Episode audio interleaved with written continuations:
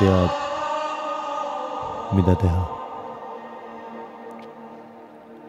kui sa küsid mitu, oled juba liiga kaugel.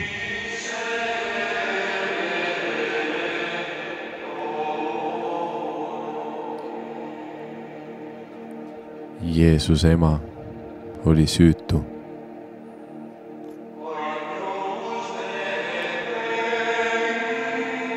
Kui ta ütleb rohkem kui null, sada neliteist, kaheksakümmend kaheksa ütles.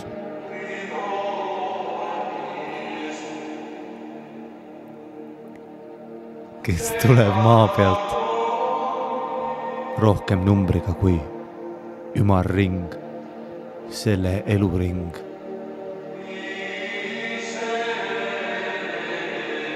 Kui ta kile on kadunud, siis enam poodi ei lähe.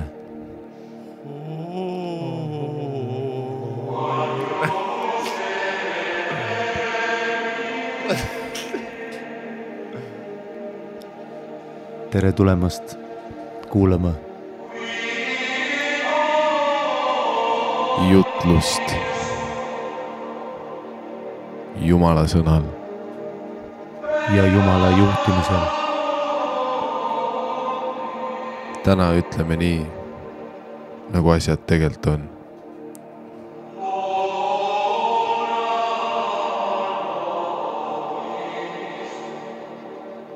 täna räägib läbi meie see üks ja ainus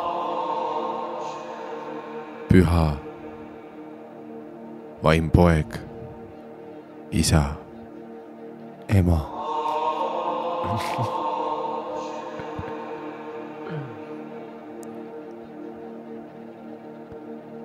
tänases episoodis me leiame tõde.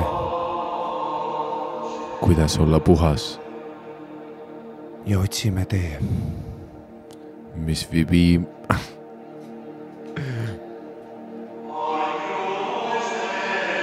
mis viib eemale? Kui oled eksinud,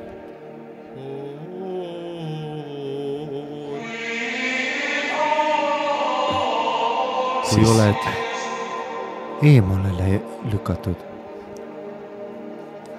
siis usalda ennast ja mitte kedagi teist, eriti mitte naisi. kui sind on eemale tõmmanud mingi lirva. kui sind on eemale lükanud mingi valetaja.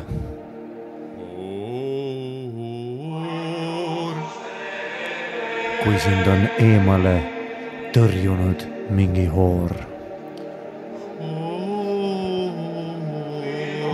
sada kaheksateist, kakskümmend kaks.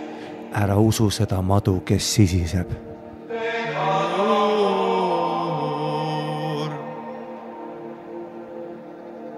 ta on lihtsalt üks tavaline.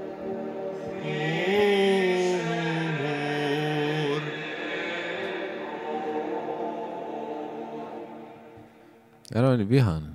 ei, ma rahul olen, noh, kõik on timm, noh. Miks need jooned nii väiksed on? no türa ma ei tea.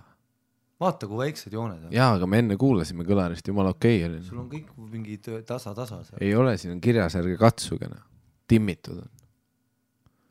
no okei okay.. tere, su enda joon no on praegu ei läinud üldse ülesse. no vaata, kus sa sosistad kilomeeter eemal. noh. ma olen teises ruumis. Muidu sa karjud. miks sa ei karju? Ah. no jaa, aga. ah, utsi küll, midagi ei tööta no.. türa räägi. mis sa rääkida tahtsid? No tea. putsis on või? ei no tegelikult on, noh. on või? too küll ma jõin liiga palju kohvi, noh. jõid liiga palju kohvi nüüd ma olen kettas, noh. süda puperdab ja värki, noh. kuna sul ei puperdaks süda? tere. no on ju väiksed kriipsud, no.. no mida sa tahad, et ma teeks? pane suuremaks kriipsud. kes ma olen sul? ei no kui sa ütled, et kõik on timm, no aga seal geenid on mingi. me enne. kuulasime ju, no jaa, see oli ennem noh. täpselt sama oli. no siis küll jah. kuulsid oma häält või? No siis ma rääkisin teistmoodi ka. no post'is teed korda türa. ei no okei okay,, saab, saab, saab. kõige vaiksem episood ajaloos. ütle siis, mis sul öelda oli. ei no ütle kohe ütle, ära mõtle noh. täpselt. loen sulle türa kohe kirja ei vaata, see on see teema, et no meil käib liiga palju rahvast. üritustel jah. no see ei ole normaalne. Ma ka aru ei saa, miks, miks sinu show'd välja müüdud on. aa, no see on üks asi. no see on piletiga show, ma saan aru. see on teine asi uh,. Open mic idel, noh, see on uh,, kuidas ma töötan materjali, kui siin on, noh, inimesed, täna oli Mekus kolmteist tuhat inimest. ja võta nüüd pusa ära muidugi. kõige staatilisem, kõige staatilisem pusa, mida, jesus christ, sa sädelesid lihtsalt. Nüüd tuleb või? arvad, et tuleb või? ma ei taha, Särt, ta ei tee. ei tulnud midagi. tere, see oli, see oli pingeline, ma värisesin juba, ma värisesin. Mökus oli kolmteist tuhat inimest, mis sulle ei sobi jälle? ei no super, et teate, käite ja naerate, ha-ha-ha, Mhm. onju, aga noh,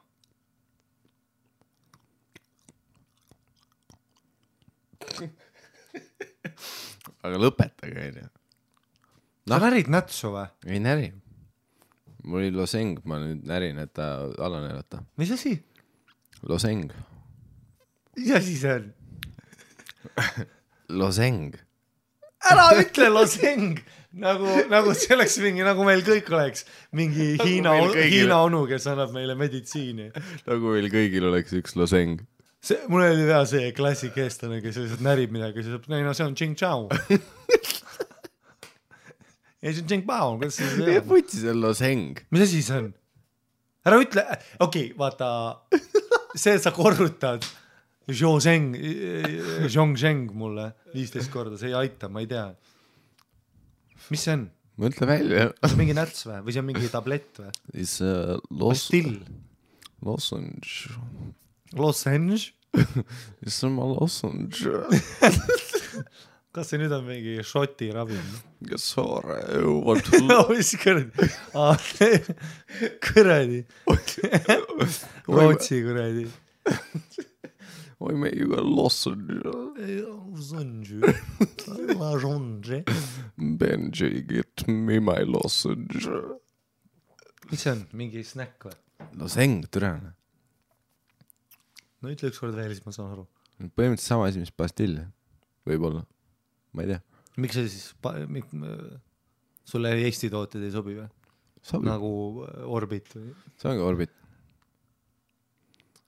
ma ei tea isegi, kas see on loseng. aa, okei, lihtsalt ma, teeme hääli oma suuga. mis sul on? mul on Pau-Pau. ma isegi ei tea, kas see on Pau-Pau, see võib olla lihtsalt tool. mine putsi Mihkel. Tere küll, see on see, kui ma kohvi joon ja sa hakkad mulle närvidele käima noh.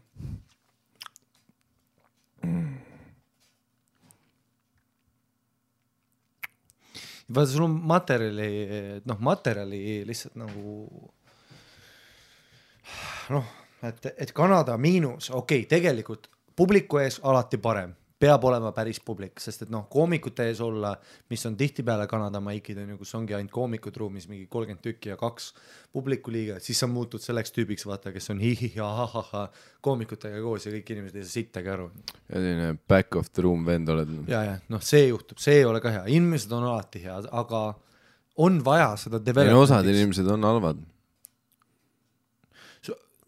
Sul on vaja seda nagu selleks äh, nagu arenemiseks, et, et sul on vaja nagu ruume, kus on vähe rahvast, võib-olla hajutud rahvast, sinu nagu open mic'id on lihtsalt nagu kõige parem õhtu kuskil klubis, noh. Cheers, mate. Cheers, give me a loss. Chose, give me, chose, give me a lozenge. What's on your clit like it's a lozenge, bre? Så om oi, sul lohe, Go beat your bean up. mi piinu. Så jag klär och få All fucking tosja. All fucking sisja. Jag får en bajklä. All tesja. All tesjan ja. Jag får All pessan ja. för jag får en bajklä. All, all bredi ja förne. Åh, åh, All förn ja bredi. jag får en. All fucking. Jag får en jompagejpa som jag All klär. fu- All bara, when we take it to Los Angeles and buy a fucking a box of Los Angeles. Åh, åh. Am- Am I, jo, we asshole räägis ja All buy a Los fucking Angeles. lo- Lo- Los Angeles. I'll, get oh, Foster gear. Uh, give him a bo- I'll give him a box of Los Angeles. Jeg får, jeg får øl langs høyre, jeg får I'll, I'll get it a stove. dø. aga seda küll ja, et, et äh, on ju, kui ruumis on inimesed.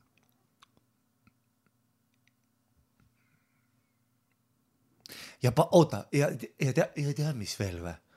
kui sa tuled maigile, ära filmi tervet mu setti. aga seal oli kunagi isegi mingi vend, kes pani Youtube'i sinu open mic's ette, nii et ta äh, teeb seda sügavale. ta on seda isegi nüüd teinud, kui sa Kanadas oled. jah, ta tuleb Kanadasse open mic'ile, lambist kohale. ei, see vend on, noh, osad inimesed võtaks lähenemiskeelu, aga tead mis? My man right here, man. My, my boy right here. jah, me anname talle losengi. kuule, tead, mis ma unustasin, ma unustasin kõrvalapi, kas sa tahad kõrvalappe või? mina ei taha kõrvalappe. ma, oota, võtan selle juhtme. no täiesti putsis, hakkab pihta, ühed klapid, ühed klapid on siinsamas sees, pane need pähe. Need valged või? Need mustad on ka, need mustsonnid on ka, need mustad sonnid on ka.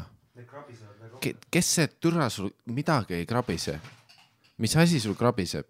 see, sa oled poolkurt. sul ei ole vaja kuradi Sennheiseri Next Level kõr-, sa ei kuule enam. ma tean sind, ma tulin sinu poole, sa ei kuulnud uksekella isegi. see monitor läheb sinna sisse. no ise sa oled üks monitor. millest sa räägid? mida sa tahad? näe, pane sinna phone sidesse, vaata. ei no ma saan aru jah, pane kõrvaklapi auku onju. aga siin on hoopis teistsugune. Ei no mida, mis kuradi asjadega sa tulid nüüd? sa tulid praegu, no täitsa putsis noh. sa tulid kuradi laululava kaablitega noh. kas ma panen sellesse väiksesse kuradi Huawei pulti laululava kaablid sul või? mis see on sinu jaoks, Bon Jovi kontsert või?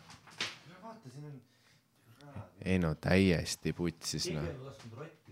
ei, ma ütlen sulle, ma ei, mind häirib see, kui ma üritan teha professionaalset saadet ja lihtsalt on mingi tüüp, kes hak-, no iga kord on mingi kõrvaklapi jama. kuidas, pane auks mu Bluetooth klappide taha, mida sa tahad?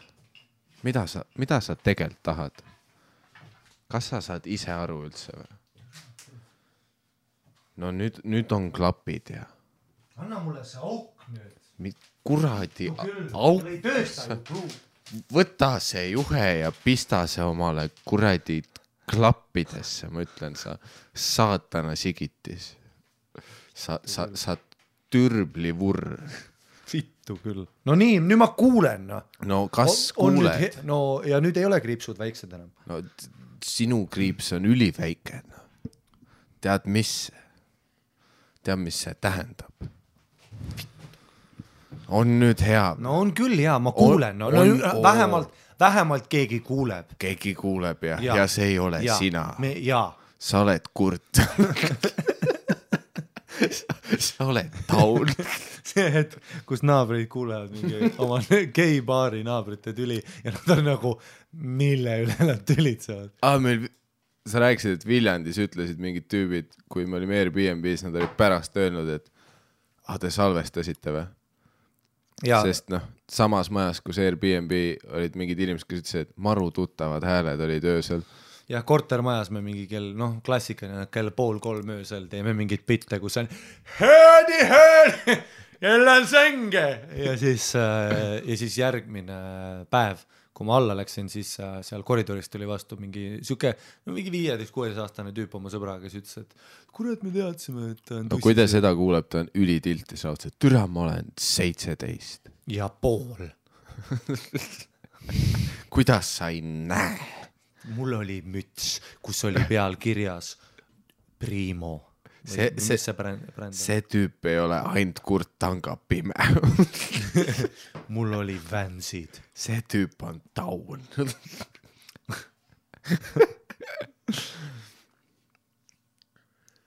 um, aga selles suhtes küll. on mõttes üks kiri ees, see hullult närib mind. aa, sa tahad juba kirja teha, jah? no ma Ei, nägin ei, et sa Aa, ja nüüd sa vahetasid pä-, neid pääde. ma vahetasin. pääde, jaa, mul on päevad, ma vahetasin pääd, mine putsi. mida ma veel, joon jõhvika mahla praegu, sest mul on põie põletib, ka oma labaste šovinistlike solvanduste, solvandustega. kuradi, ma olen solvanduskaevanduses aastaid töötanud, solvandus ka ju. vahetasid pääde mind, menstruatsioon ei ole naljakas. jah, okei okay,, võta loseng selle peale ja istu. pane üks loseng sisse tampooni kõrvale. vahetasid tääbe nuppudega, sest sa oskad, onju, sa tahtsid näidata mulle, et sa nüüd oskad, ennem sa ei osanud, ennem sa tegid hiirega ja otsisid seda nagu mine aa, jaa, jaa Mm. Anna andeks, et mul klaviatuur on, et ma ei ole seda peaga pooleks löönud nagu mingi Viimsi Kurt Taun. ei no sa hullult vingelt vahetasid siin tääbe veel edasi-tagasi, et näidata mulle, et sa oskad nii tagasi kui edasi teha. nagu, et sa panid kahte ja kolme, kuidas sa tegid seda, vajutasid mingit nuppu ja? alt tääbi. no ma sain aru, et see alt vajutasid, aga milline nupp, alt tääb. üks nupp on tääb ja teine on alt. Kas tääb on see, kus on nooled, mis näitab paremale see on caps lock'i. üleval, no see on tääb on ju. see on kuu kõrval. üks nool näitab, kes näitab paremale ja teine on paremale ja vasakule. noh, nagu va- mida sa ajad? see on tääb on ju.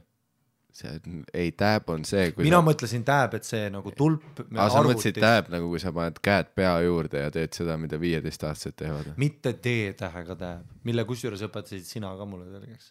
No keegi pidi su kurssi viima elu no ja täna sa näitasid mulle Villem Trillemit ja, ja, ja Pluutot. ja Pluto ja, ja siis sa näitasid mulle need. Ja siis ma sa olen- näitasid mulle veel äh, äh, Sipelga poisid neli noh. Sibelga poisid neli featuring Genka ja, ja. Jah. kuradi Viis Miinust. praegu sa naerad, aga mitte, et äh, Maalehe horoskoobi vend olla, aga ma ütlen, et kolme kuu pärast me näeme sind Kanadas lihtsalt Villem Trillemit pampimas. Villem Trillemit, kui see oli ta nimi, siis jah jah. Villem Grille, Grillersit sa paned lihtsalt, me näeme, hakkame Kanada neid story sid nägema, vaata, mis sul seal Kanadas on üksinda teke all ja tead küll, kuulad Villem Trillemit ja ütled, et mul on ka või mis iganes need noortelaused on. Mingi uus Nublu laul, mul, mul on ka. ja see, kus sul saavad ideed nii otsa mingi äh,, mul on ka, Mul- mul on ka. võta loseng, mul on ka eh,. Eh. tahad nätsu, mul on ka. tahad losengi? aga Villem Trillem, Pluto, shout out. No jaa, ei no noored inimesed tead, panevad videosid ja asju ja. aa ah, jaa, elavad äh, kohtades ja tule, kui sa oled kuusteist ja sa teed mingeid muusikahitte Youtube'is ja siis sa lähed kooli, see on täitsa vutsis. kas lüüakse juba Mata tunni all lahti või? kas sa ütled õpetajale ka, kui ta küsib sult, Villem, Millem, tule tahvli ette ja tee Pythagoras ja sa ütled, mine putsi, mul on seitse miljonit viiu. ma nägin, et sa võtsid täna väga valjult sõna teemal, kas äh, koolitunnid peaks hiljem hakkama. no kas just valjult sõna meie Viimsi korrespondent Harri-Mati Mustonen äh, ei no tähendab äh,, siin tuli noh, täna hommikul äh, noh, minu hommik siis pool üks on ju, tuli siis äh, teavitus telefoni, mobiiltelefonisse tuli mul äh, nagu sina ütled, tab on ju mm, -hmm. äh, tuli mul siis äh, notifikatsioon, et ähm, no nota. Nota bene jah mm. -hmm. Buen. ja äh, tuli, et äh, MB noh, muy bien äh,. Muy bien äh,, carpe diem äh,. CV. Buenas noches äh, doktor ähm,, tuli, et äh, noh, mul tuli väike see magister tuli siis äh, mm, -hmm. et ütles äh, tweet, tweet äh,. vibratoga. ortoos ähm,. Forte vibrato Ma... mul tuli väike Bitcoin äh,. jah. ja siis ta ütles mulle, et äh, sosistas mm. -hmm. mul on see uus, see äh, aken mm, -hmm. aplikatsioon. ei, ma olen kuulnud ja kui sul sõnumid tulevad, siis on selline vaikne hääl, mis ütleb ihao. no see on nüüd noh, nüüd on uuendus tulnud mm, -hmm. see oli esimene mudel, mis sul yeah. on, kus ta ütleb ju. ja ma mäletan ja sa eelmine nädal panid meie Messengeri selleks äh, pöidlamärgiks selle kauboimütsiga smile'i. me oleme, me teame, mis toimub. jah, et äh, noh, see on, aga nüüd peale uuendust ta sosistab mm -hmm. noh, kõigepealt on siis Carpe Diem mm, -hmm. Curriculum Vitae mm -hmm. ning noh El Pluribus Unum on ju mm. -hmm. ja siis, ja siis Villem, ta Villem Trillemus ja siis ta ütles, et, et, et praegu on, et noh, kõrgema nõukogu Kreeka, Kreekas -hmm. on konsiilium noh, konsiiliumi lähedal on mm, -hmm. on see, on, on mägi äh, ja siis äh, seal oli noh, nõukogu, kus siis äh, räägiti Kreekas noh mm, -hmm. et, et kas peaks võtma Eesti keskkoolid ja põhikoolid peaksid võtma vastu programmi mm, -hmm. kus siis lasta inimestel. see oleks kõige naljakam, kus keskkool ja põhikool hakkavad mingi kümme tunni taga, algkool on Sakmaid kell seitse hommikul. nojah, sest et lapsena sa magad, noh, mina magasin nelikümmend minutit mm. -hmm ei no statistiliselt, mida vähem sul lihasmassi on, seda vähem sa pead magama. no pluss siis see, et kui, mida pikemaks su selgroog läheb mm., seda rohkem tunde sul on vaja. ei no tehni-, tehniliselt, kui sa kükki ei tee, miks sa üldse magad?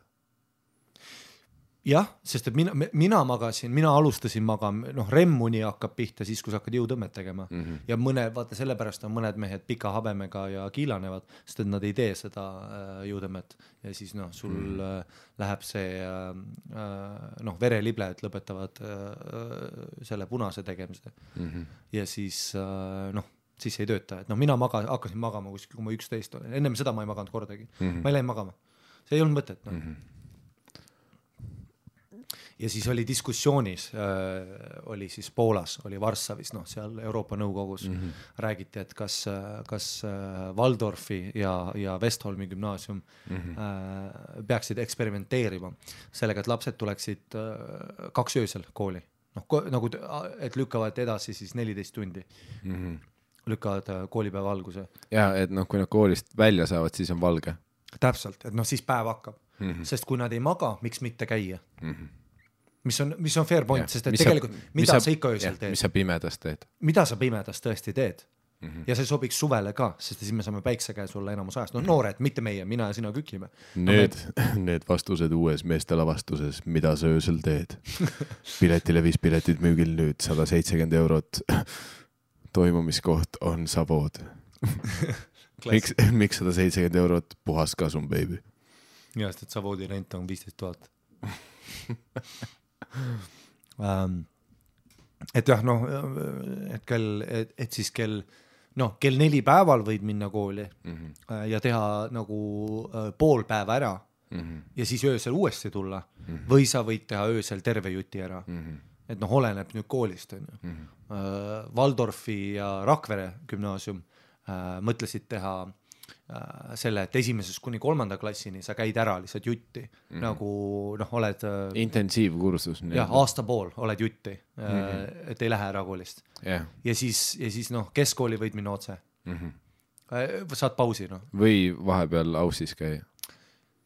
teine asi on see, et noh, paljud kümneaastased juba tegelikult äh, nagu mässavad selle vastu, et miks mm -hmm. meil on sihuke arhailine süsteem, kus tunnid on nelikümmend viis minutit ja siis on vahetund viis minutit, mis on siis pandud vana tehaste järgi koolitatud mm -hmm. inimesi, on ju. see on ja see industriaalajastu täpselt, reeglid. aga nüüd, kui meil on Youtube ja Villem Trillem, siis mm -hmm. tegelikult võiks olla see, et noh, mida noored tahavad, on, et kui sa kaheksa aastaselt Jaa. kooli lähed, sa teed siis äh, üheksateist kuuga, üheksateist kuue, üheksateist kuu ja nelja päevaga mm -hmm. teed äh, keska ära ette mm -hmm. ja pärast teed algkooli. jaa, noh, peale Austraaliat. no klassikaline jiit-jiit.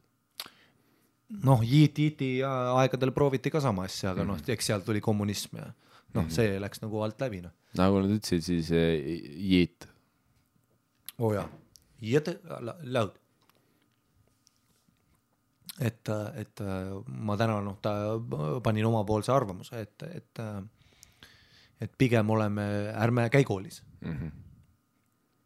ongi, sest no te, tegelikult see, see oli väga äh,, sa, sa vajutasid ühiskonna valukohale, aga tegelikult see on noh, mida me oleme kõik mõelnud, on ju, et miks me räägime, mis kell kool hakkab, kui me peaks rääkima sellest, et miks kool juba läbi ei ole, jah, mida me teeme seal, milleks. ütle, ütle üks asi, mis sa koolis õppisid, ütle üks asi, ütle üks inimene, kes käis koolis ja tal läks paremaks. ütle üks inimene, kes käis koolis ja läks tööle peale Jaa. seda. selles suhtes Steve Jobs ei käinud isegi lasteaias ega koolis Steve Jobs hakkas jalutama, kui ta oli ja viisteist., ja tead, mis nüüd ta tegi see aasta AirPodsid. jah, ja ta söö- ja ta ei söö ju. jah, ei mit,, mitu tüüpi Steve, Jobs ei ole söönud kolm pool aastat., mitu tüüpi, kellel, kes on päriselt koolis käinud, on mm -hmm. AirPodsid leiutanud. ütle üks tüüp, kes käis koolis ja hiljem maksis makse. enne kuulmatu, selliseid inimesi ei ole kes tegi selle helilaua, tüüp, kes ei käinud. kõik meie ümber on tegelikult tehtud inimeste poolt, kes ei käinud koolis ja tead, mis, neil oli aega teha ja asju. kas sa arvad, et Villem Mullem arvad, et Villem Trillem käib koolis või? ja samal ajal, kui ta laulab, jaa. arvad, et ta käib koolis ja, ja, ja, ja, ja noh, kuula teda. mina olen Robin ja sina oled, ära katsu mu telekapulti ma ei ole äh, faksimasin, ära küsi minult asju. ja kepin ainult... su vanaema, tekitan insulti. Villem Trillem, Trillem, Trillem Hose, jõu, Trillem Hose, jõu, Trillem Hose, jõu, Villem Hose, jõu, Trillem Hose, jõu. ahah, näe, aga juba On ju? ja sinu beat tuli praegu tead millest või? mitte koolist mm. -hmm. ei no kui Villem kui Trill- mina ja sina käiks koolis, siis meil ei oleks aega. ei, come on, kui Villem Trillem käiks koolis, ta ei kirjutaks selliseid ilusaid sõnu, nagu ta kirjutab, ta ei Jah. oskaks, ta ei oskaks selliseid sõnu ritta seada, kui ta päriselt koolis käiks. Kuidas sa oled koolis, kui sa oled Ferrari ees ja tantsid jaa. kuidas sa oled koolis, kui sul on Ferrari, mm? -hmm. võib-olla isegi kebabi? võib-olla isegi.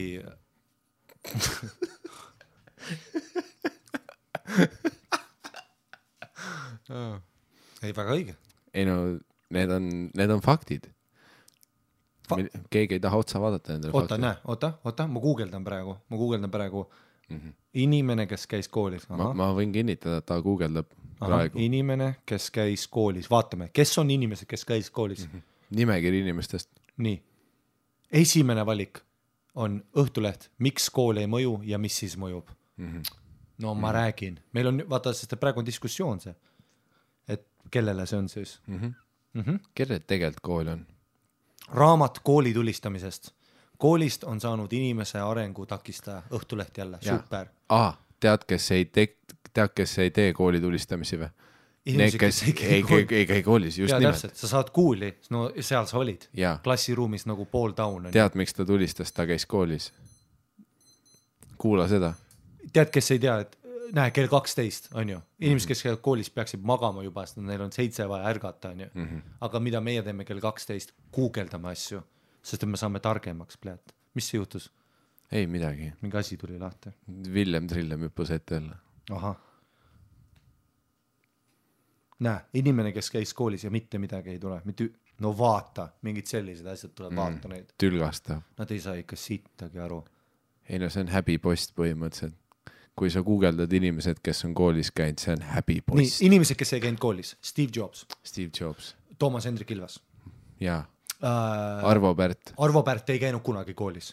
mis sa arvad, et sul on aeg luua nagu noh, hingest tulevat äh, revolutsionäär, no Arvo Pärdi kohta on öeldud, et ta on üks äh, äh, nagu kla, noh, klassika, nüüdisaja klassikalise muusika äh, selline noh äh, prodigy, imelaps mm. -hmm. kuigi ta ei ole laps, sest ta ei käinud koolis mm. -hmm. ja noh, tema nagu intellektuaalsusel Jah. ei ole piire, sest äh, ta ei olnud kuskil klassiruumis istumas mm. -hmm.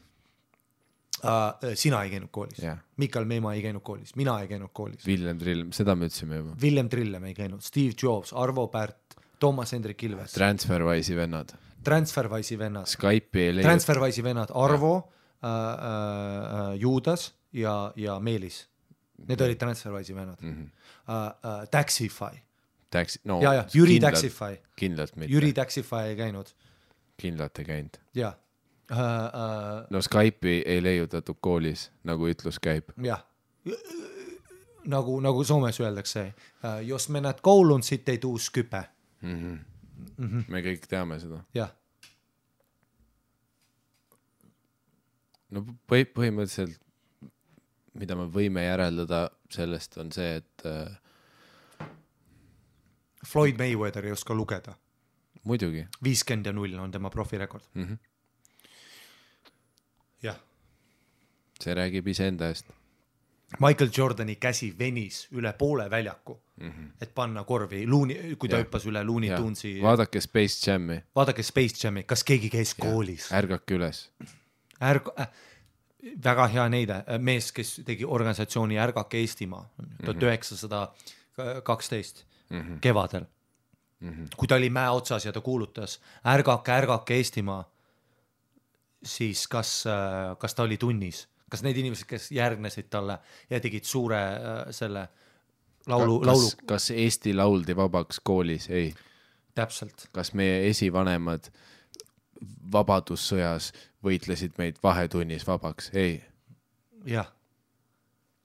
Nii et tegelikult noh, praegu on diskussioon, kas me peaks liigutama tunde varemaks, aga mina ütlen, liigutame tunnid ära, jaa, kaotame jah. tunnid ja, tead, tead, millal ma lähen kooli, kui ma olen seitsekümmend viis, siis ma võin istuda ja ja kuulata ei noh, muidugi siis ma võin ju noh, ja, ja ei, siis ma muidugi küsin, Ja. aga, aga õpetaja suur pauk ju käis ja siis ma võin tiksuda. ja siis ma võin ennast täis kusta seal oma väikesse kotti mm Mhm. -hmm. ja olla seal, kuulata mm. -hmm. kui ma olen üksteist, ma tahan Ferrarit, ma tahan kebabit ja ma tahan ära minna, teha asju, Austraalias olla. luua asju, olla keegi. keegi, jah, keegi, keda mäletatakse, keegi, kes, kes tegi. mida, Tony Hawk, kes leiutas elektri ja kick-flipi, kas tema istus kuskil? jah, ta võttis lambipirni ja hüppas rulaga üle selle ja see lambipirn läks sellest hõõrdumisest põlema, nii leiutati pirn. jah, ja nüüd meil on valgus. Mhm.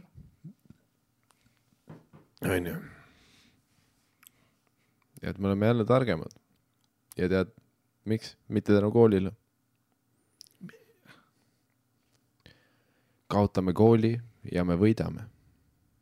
Me või Eesti, vaata, me ütleme, et meil on wifi ja meil on autobussid, et me oleme mm -hmm. innovaatilised, on ju, et meil on maailma esimesed äh, äh, trollid, on ju, noh, see Eesti on tuntud, on ju mm. -hmm. et maailma esimene troll tu- tuli siis mm -hmm. number kuus, noh, mis sõitis siis aga ma mõtlesin Kätlin.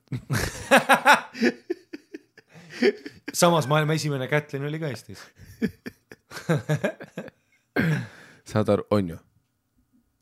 Inimesed ei oska ID-kaarti kasutada, tead miks? sest nad käivad koolis. jaa, sest ma õpin mükoloogiat. A, O, aa seened on puudel, ma tean, ma tean Moldova pealinna, aga tead, mis, sa ei tea, kumba pidi ID-kaart lugejasse käib. tead miks, sest sa olid koolis samal kui meie keppisime ja kuradi tegime netis makseid, türa, tead miks, sest rahad liikusid, türa.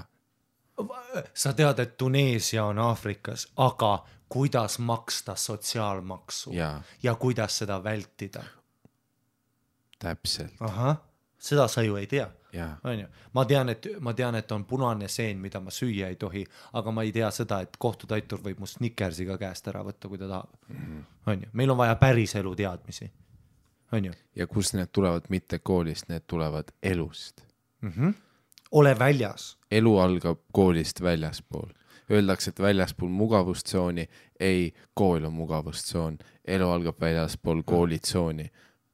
mugav on istuda klassiruumis ja oh. vaadata aknast väljas, kuidas need joodikud seal joovad, on ju, ja arvata, et sa tead, sa tead. ja kuulata optika, valgus langeb, tekivad värvid, tead mis, me olime õues, me nägime värve, täpselt, me olime värvid, seitse korda kaheksa on viiskümmend kuus, aga kus on tuss?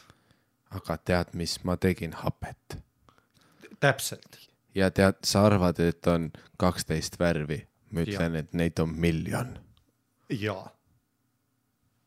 jah, Franz Ferdinand oli äh, esimese maailmasõja instiga, jaa, tead mis, ma olin õllekal, ma kuulasin Franz Ferdinandi, sa olid koolis, sa lugesid selle kohta, sa taun. ma olin, ma olin õllekal, ma olin mingi tüübi kukil, ma nägin kõrgemale ja kaugemale, kui sa eal oma raamatu Jah. lehtede vahelt näed. järv sulab ära, läheb taevasse ja siis ta sajab alla, aga tead mis vä? Jaagup Kreem juba rääkis seda. kas sa tead, mis kuus see võib veel juhtuda ja see ei ole ime, täpselt imelahti. sa oled juulikuus, lund sajab ja sa oled, mida vittu, suvi on ju, aga mina ütlen sulle, aga Jaagup ütles.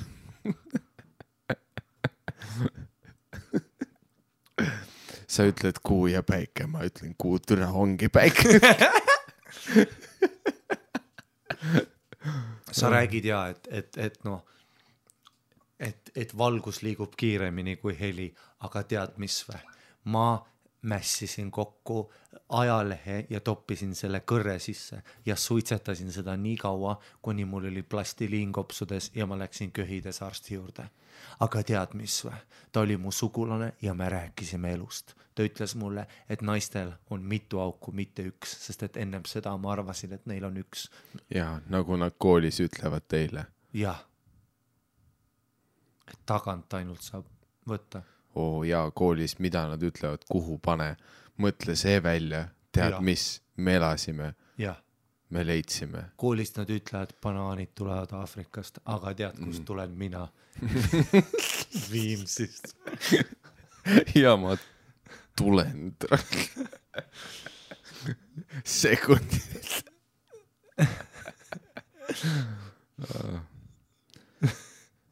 ei no, come on, fuck school, jah, kool ei ole cool onju. jah. tüübid, kes käisid koolis, tegid jalgrattalube, tead, mida mina sellel ajal tegin või? sõitsid rattaga türa. tagarattal. nii et esiratast ei olnud vajagi mm. -hmm. vahepeal, kui ma cool olin, ma võtsin esiratta nendest tangede vahelt ära ja sõitsin niimoodi. sest sul ei ole lube. jah. keegi ei ütle, mis sa tegema sa pead. käid autokoolis ja teed lube, et sa saad isa kõrval sõita, vau, ma teen rolleril handstand'i ja kukun. ma olen kuradi Viimsi Evil Knievel nahhui, ma hüppan üle õllepurkidele. jah. on ju, sõber Gert tõstis rolleri tagaotsa, et see viliseks. Samal ajal kui sina korrutasid kodus kuus korda kuus, kaheksa korda kaheksa ja kümme korda kümme. tead mis, ma olin jõusaalis ja tegin kümme korda. sa mõtlesid, mis on kümme korda kümme, ma elasin seda. jah. sa ütled mulle, ei, mul on õigus valida oma partnereid, aga ma hoian sind pa-, või noh, mis asja? ma ei tea. täna oli jälle seega aktuaalne, ma ei tea, kui palju sa jõudsid täna sotsiaalmeedias käia. mulle meeldib, kuidas mingi ringiga tulevad mingid teemad lihtsalt nagu see, see mingi lõputu lõvikuninga circle of life, kus mingid teemad tulevad lihtsalt mingi kuu tagant uuesti ja inimesed on kettas lihtsalt nagu. näiteks. aa ah, jaa, mu tänane, noh, parim oli see onju, et üks äh, mingi Pihv kirjutas onju Twitteris äh,. mul ei ole see peas, aga noh, ütleme nii, et oletame, et ta kirjutas täpselt seda, et, et äh, rõve, ei, ütleme, et ta ütles tülgastav, tülgastav on vaadata, kuidas mingid tüdrukud käivad iga nädal voodist voodisse uue kutiga. kas sa käid kellegi teise profiilil ka peale oma tüdruksõbra või? sest et ma tean, et tema osales selles diskussioonis ja niimoodi sa märkasid seda. kas nägin sa follow'id kedagi muud ka peale minu sind ja? Präsersit ja Raunot. ja oma tüdruksõpra ilmselgelt aga tegelikult toda tweet'i ma nägin isegi enne, mm.. sest äh, ma olen äh, infiltreerunud sügavale viieteistaastaste Twitterisse. oo, üks sõbranna küsis mult täna, et kuule, ma liitusin Twitteriga, keda follow ida ja siis ma saatsin kõige, ütlesin lihtsalt mine minu profiilile ja vaata, sest need on kõige ägedamad see, et noh, nende, nende generatsioonis Twitter, pigem, pigem on see, et need teemad ei tule tagasi, aga ma arvan, et noh, need Gaga Kuugu lapsed, kes ei oska rääkida, siis nad õpivad rääkima, onju, noh, mida sa ei õpi koolis muidugi. Nad saavad mingi neliteist, ütlevad oma esimesed sõnad ja siis nad liituvad Twitteriga ja siis nad avastavad need teemad mm. Mhm. -hmm. ma arvan, et pigem see on see tsükkel, mis käib kogu aeg. aga jah, praegu siis tänane diskussioon oli siis jah see, et et mingi tüdruk pluss siis muidugi mingid tüübid retweet ivad seda, aga need on kõik süütud inimesed, kes ei teagi midagi ju. kõik naised, kes seda ütlevad, vaata, et rõve on vaadata, need on naised, kes ei ime normaalset türa ja mingid noh, ainsad tüübid, kes neid nikuvad, on mingisugune Maksim kuskilt perseaugust. ja siis nad arvavad, et aa, et noh, ma olen püha kraal on ju samal ajal kui Liisa, Triin, Madis, Meelis. Piibe. Piibe, no Piibi mäeb kahe käega türa onju, nagu kahte tüdrukut. kahe türa kahe käega. samal ajal, kui sa tweet'id seal, et kuule, nii rõve on vaadata ja, ja, ja sul on rõve vaadata, aga tšeki seda, nad tulevad mulle näkku, onju. samal ajal, kui sa seal oled. ja sa oled koolis tõenäoliselt. ja täpselt, sa oled vahetunnis. nii rõve on vaadata, kuidas mingid tüdrukud, jah, aga kus su neitsikile on? ongi noh. mina kaotasin selle enne, kui mul oli kahekorraline, kahekohaline vanus. kas hülged peavad surema, sest su kuradi neitsi kilekott on elu lõpuni alles? kuradi jäämäed sulavad, jääkarud, viimased viis on alles.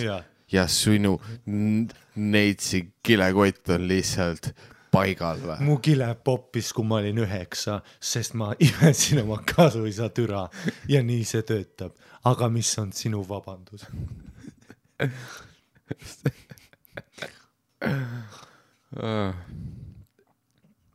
ei, see on see noh, jälle see klassika, no muidugi noh, siis ma nägin jah, et seal oli jälle mingi slut shaming tuli teemaks, on ju, et, et issand jumal, et see on jälle see, et issand äh..., ei no okei okay., noh, üks asi on see, kui sa näed, no baarmenina töötades oli ikkagist ka see, et noh, sa, ma näen ööelu kaine peaga ja see on nagu jube mm. -hmm.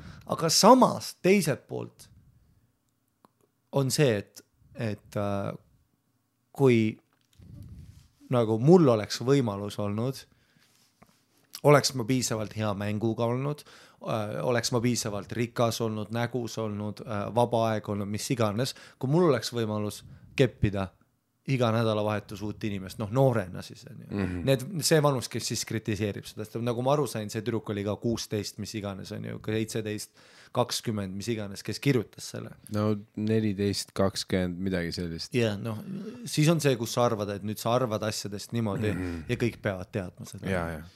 Ja ei muidu no räägime siis, kui sa oled nagu meie kuuskümmend viis onju. jah, ja, arv, no. noh ja, sa ei, enam ei oska lugeda. ma ei mäleta, mitut türa ma näinud olen. ma ei mäleta, mitu kappi ma olen ära parandanud või mitu korda ma olen vastamata kõnesid teinud mm -hmm. ja ma kindlalt ei mäleta, mitu korda on keegi mind nussinud. kes seda teab? jah, sest ma ei tuubi kuskil vihikuga Jaa. nurgas. ja, ja mis sa arvad, ma küsin sinu käest, palju sa taha oled saanud või? ma ei, ma ei küsi su nimegi. ma pole mingi kuivik. mis see on, keskaeg, Mari-Liis või? mu nimi pole Mari, keda kotib? pane suhu ja türa puhu raisk. puhu see on põhjasi blow, vaata, ma ei ole sellest kunagi aru saanud. ma olen kuuskümmend kes see puhub riistade ma peal? olen kuuskümmend viis puhuseriist tähistunud. ma olen kuuskümmend viis ja ma ei oska seksida. õpeta mind. ma unustasin. ma olen kuuskümmend viis. ja mis on kliitor? kas see on mingi loseng? Nüüd ma, nüüd ma luksun. tahtsin öelda upun. Same shit. selles suhtes noh, mingis mõttes, mingis mõttes sa upudki mu sõber, sul on alkoholiprobleem. vaat see, kus mingi lambist tõsiseks läks jah, sa oled Kurt ja Taun ja Parm. Kurt Taun ja Parm, see on nagu mingi Nõukogude adve-, advokaat jah. siis kui mitte Ra- anekdoot. kui Rauno ja Roger võtavad ühe koomiku juurde, et kolmekesi show sid teha. see on päris hea show nimi, Kurt Tumm ja Taun. aga sest siis on see, et samal ajal kui ta keegi setti teeb, sa pead arvama mm. -hmm. kus ta, kumb ta on, sest et Kurt Tumm ja Taun, nad kõik kõlavad suht samamoodi onju.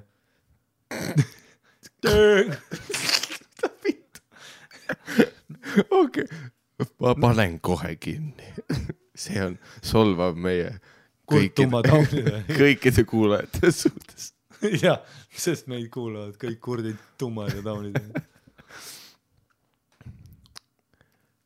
ei, minu jaoks on lihtsalt kõige naljakam see, kuidas inimesed viitsivad.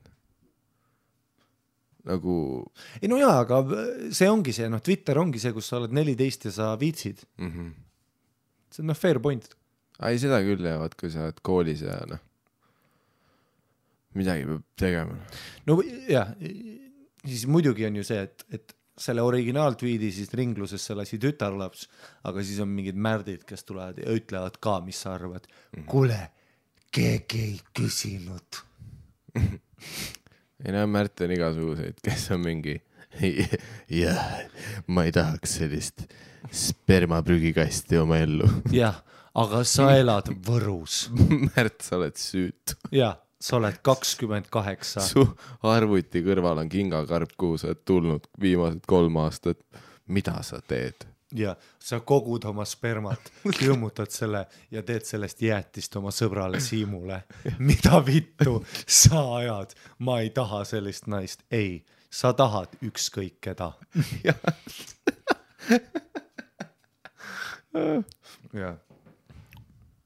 ei no ma ise arvan, et okei okay., Vaike. ei no ma ise arvan, et hüppa.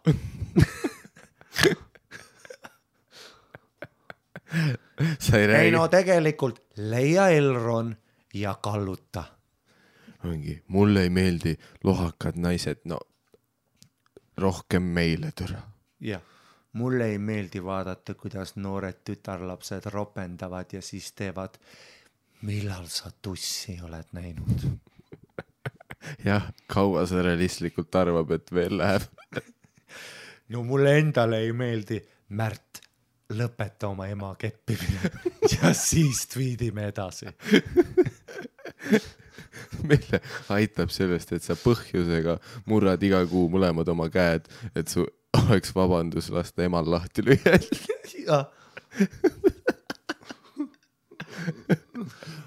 no mulle endale ei meeldi, hei, jäta Juta rahule. tead, mis mulle ei meeldi?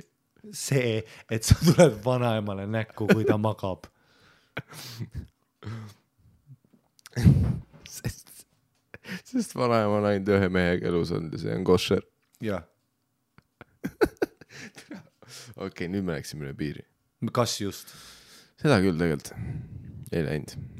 me ei tea piire, sest me ei käi koolis, Ongi selles on asi. kus on. Läti, ma ei tea. ongi, tead mis, mu elu on fucking Schengen. vot, ma liigun piirideta, jah, ma olen piirideta mees, ma olen piiritu. jah. kui Arvo Pärt laulis dokumentideta võõras linnas, ja, ja turvameest. jah, kas ta siis laulis, et olen Tallinnas, mis on Eesti pealinn, ei, ta lihtsalt ütles, ma olen kuskil linnas ja ma ei saa munnigi aru, ja tead, mis, mul ei ole dokumente. sest ma ei käinud koolis ja ma ei tea, kust neid saada. vaat see on mees, ma elan. jah. kas sa arvad, et Khabib Nurmagomedov enne kui ta kägistas Conor McGregorit mõtles, mis on seitse korda kaheksa? ei, ta lihtsalt sõi, keppis ja elas ja maadles karudega türa. jaa. Kas sa arvad, et kui ta maadles karuga, ta mõtles hmm,, kas see on pruun karu? ei, ta vaatas karule peale, tegi hapet ja mõtles, tere, see karu on värviline. jaa, jah. kas sa arvad, et Triin, kes viie käega lahti peksab tüüpidel, kas sa arvad, et ta mõtleb hmm, hmm.?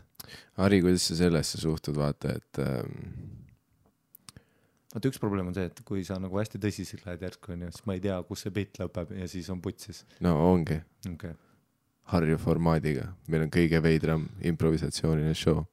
Jazz hands, kriipsud on väga väiksed, jazz hands. lõpeta oma kriipsudega rääkimine. ma ütlesin, et me oleks pidanud täna seeni tegema. aga ei, räägime kriipsudest. sinu kriipsud, minu kriipsud. Mis see on, entel-tentel frikadell nüüd või? aga okei okay,, Jari.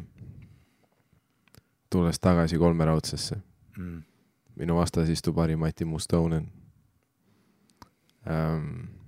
onju, teadupoolest sa oled mees, mees nagu enne muiste ja ka enne seda.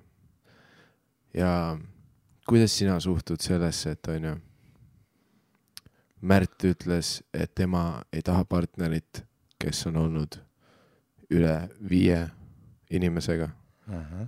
ja see raadiosaade, kus on hästi palju.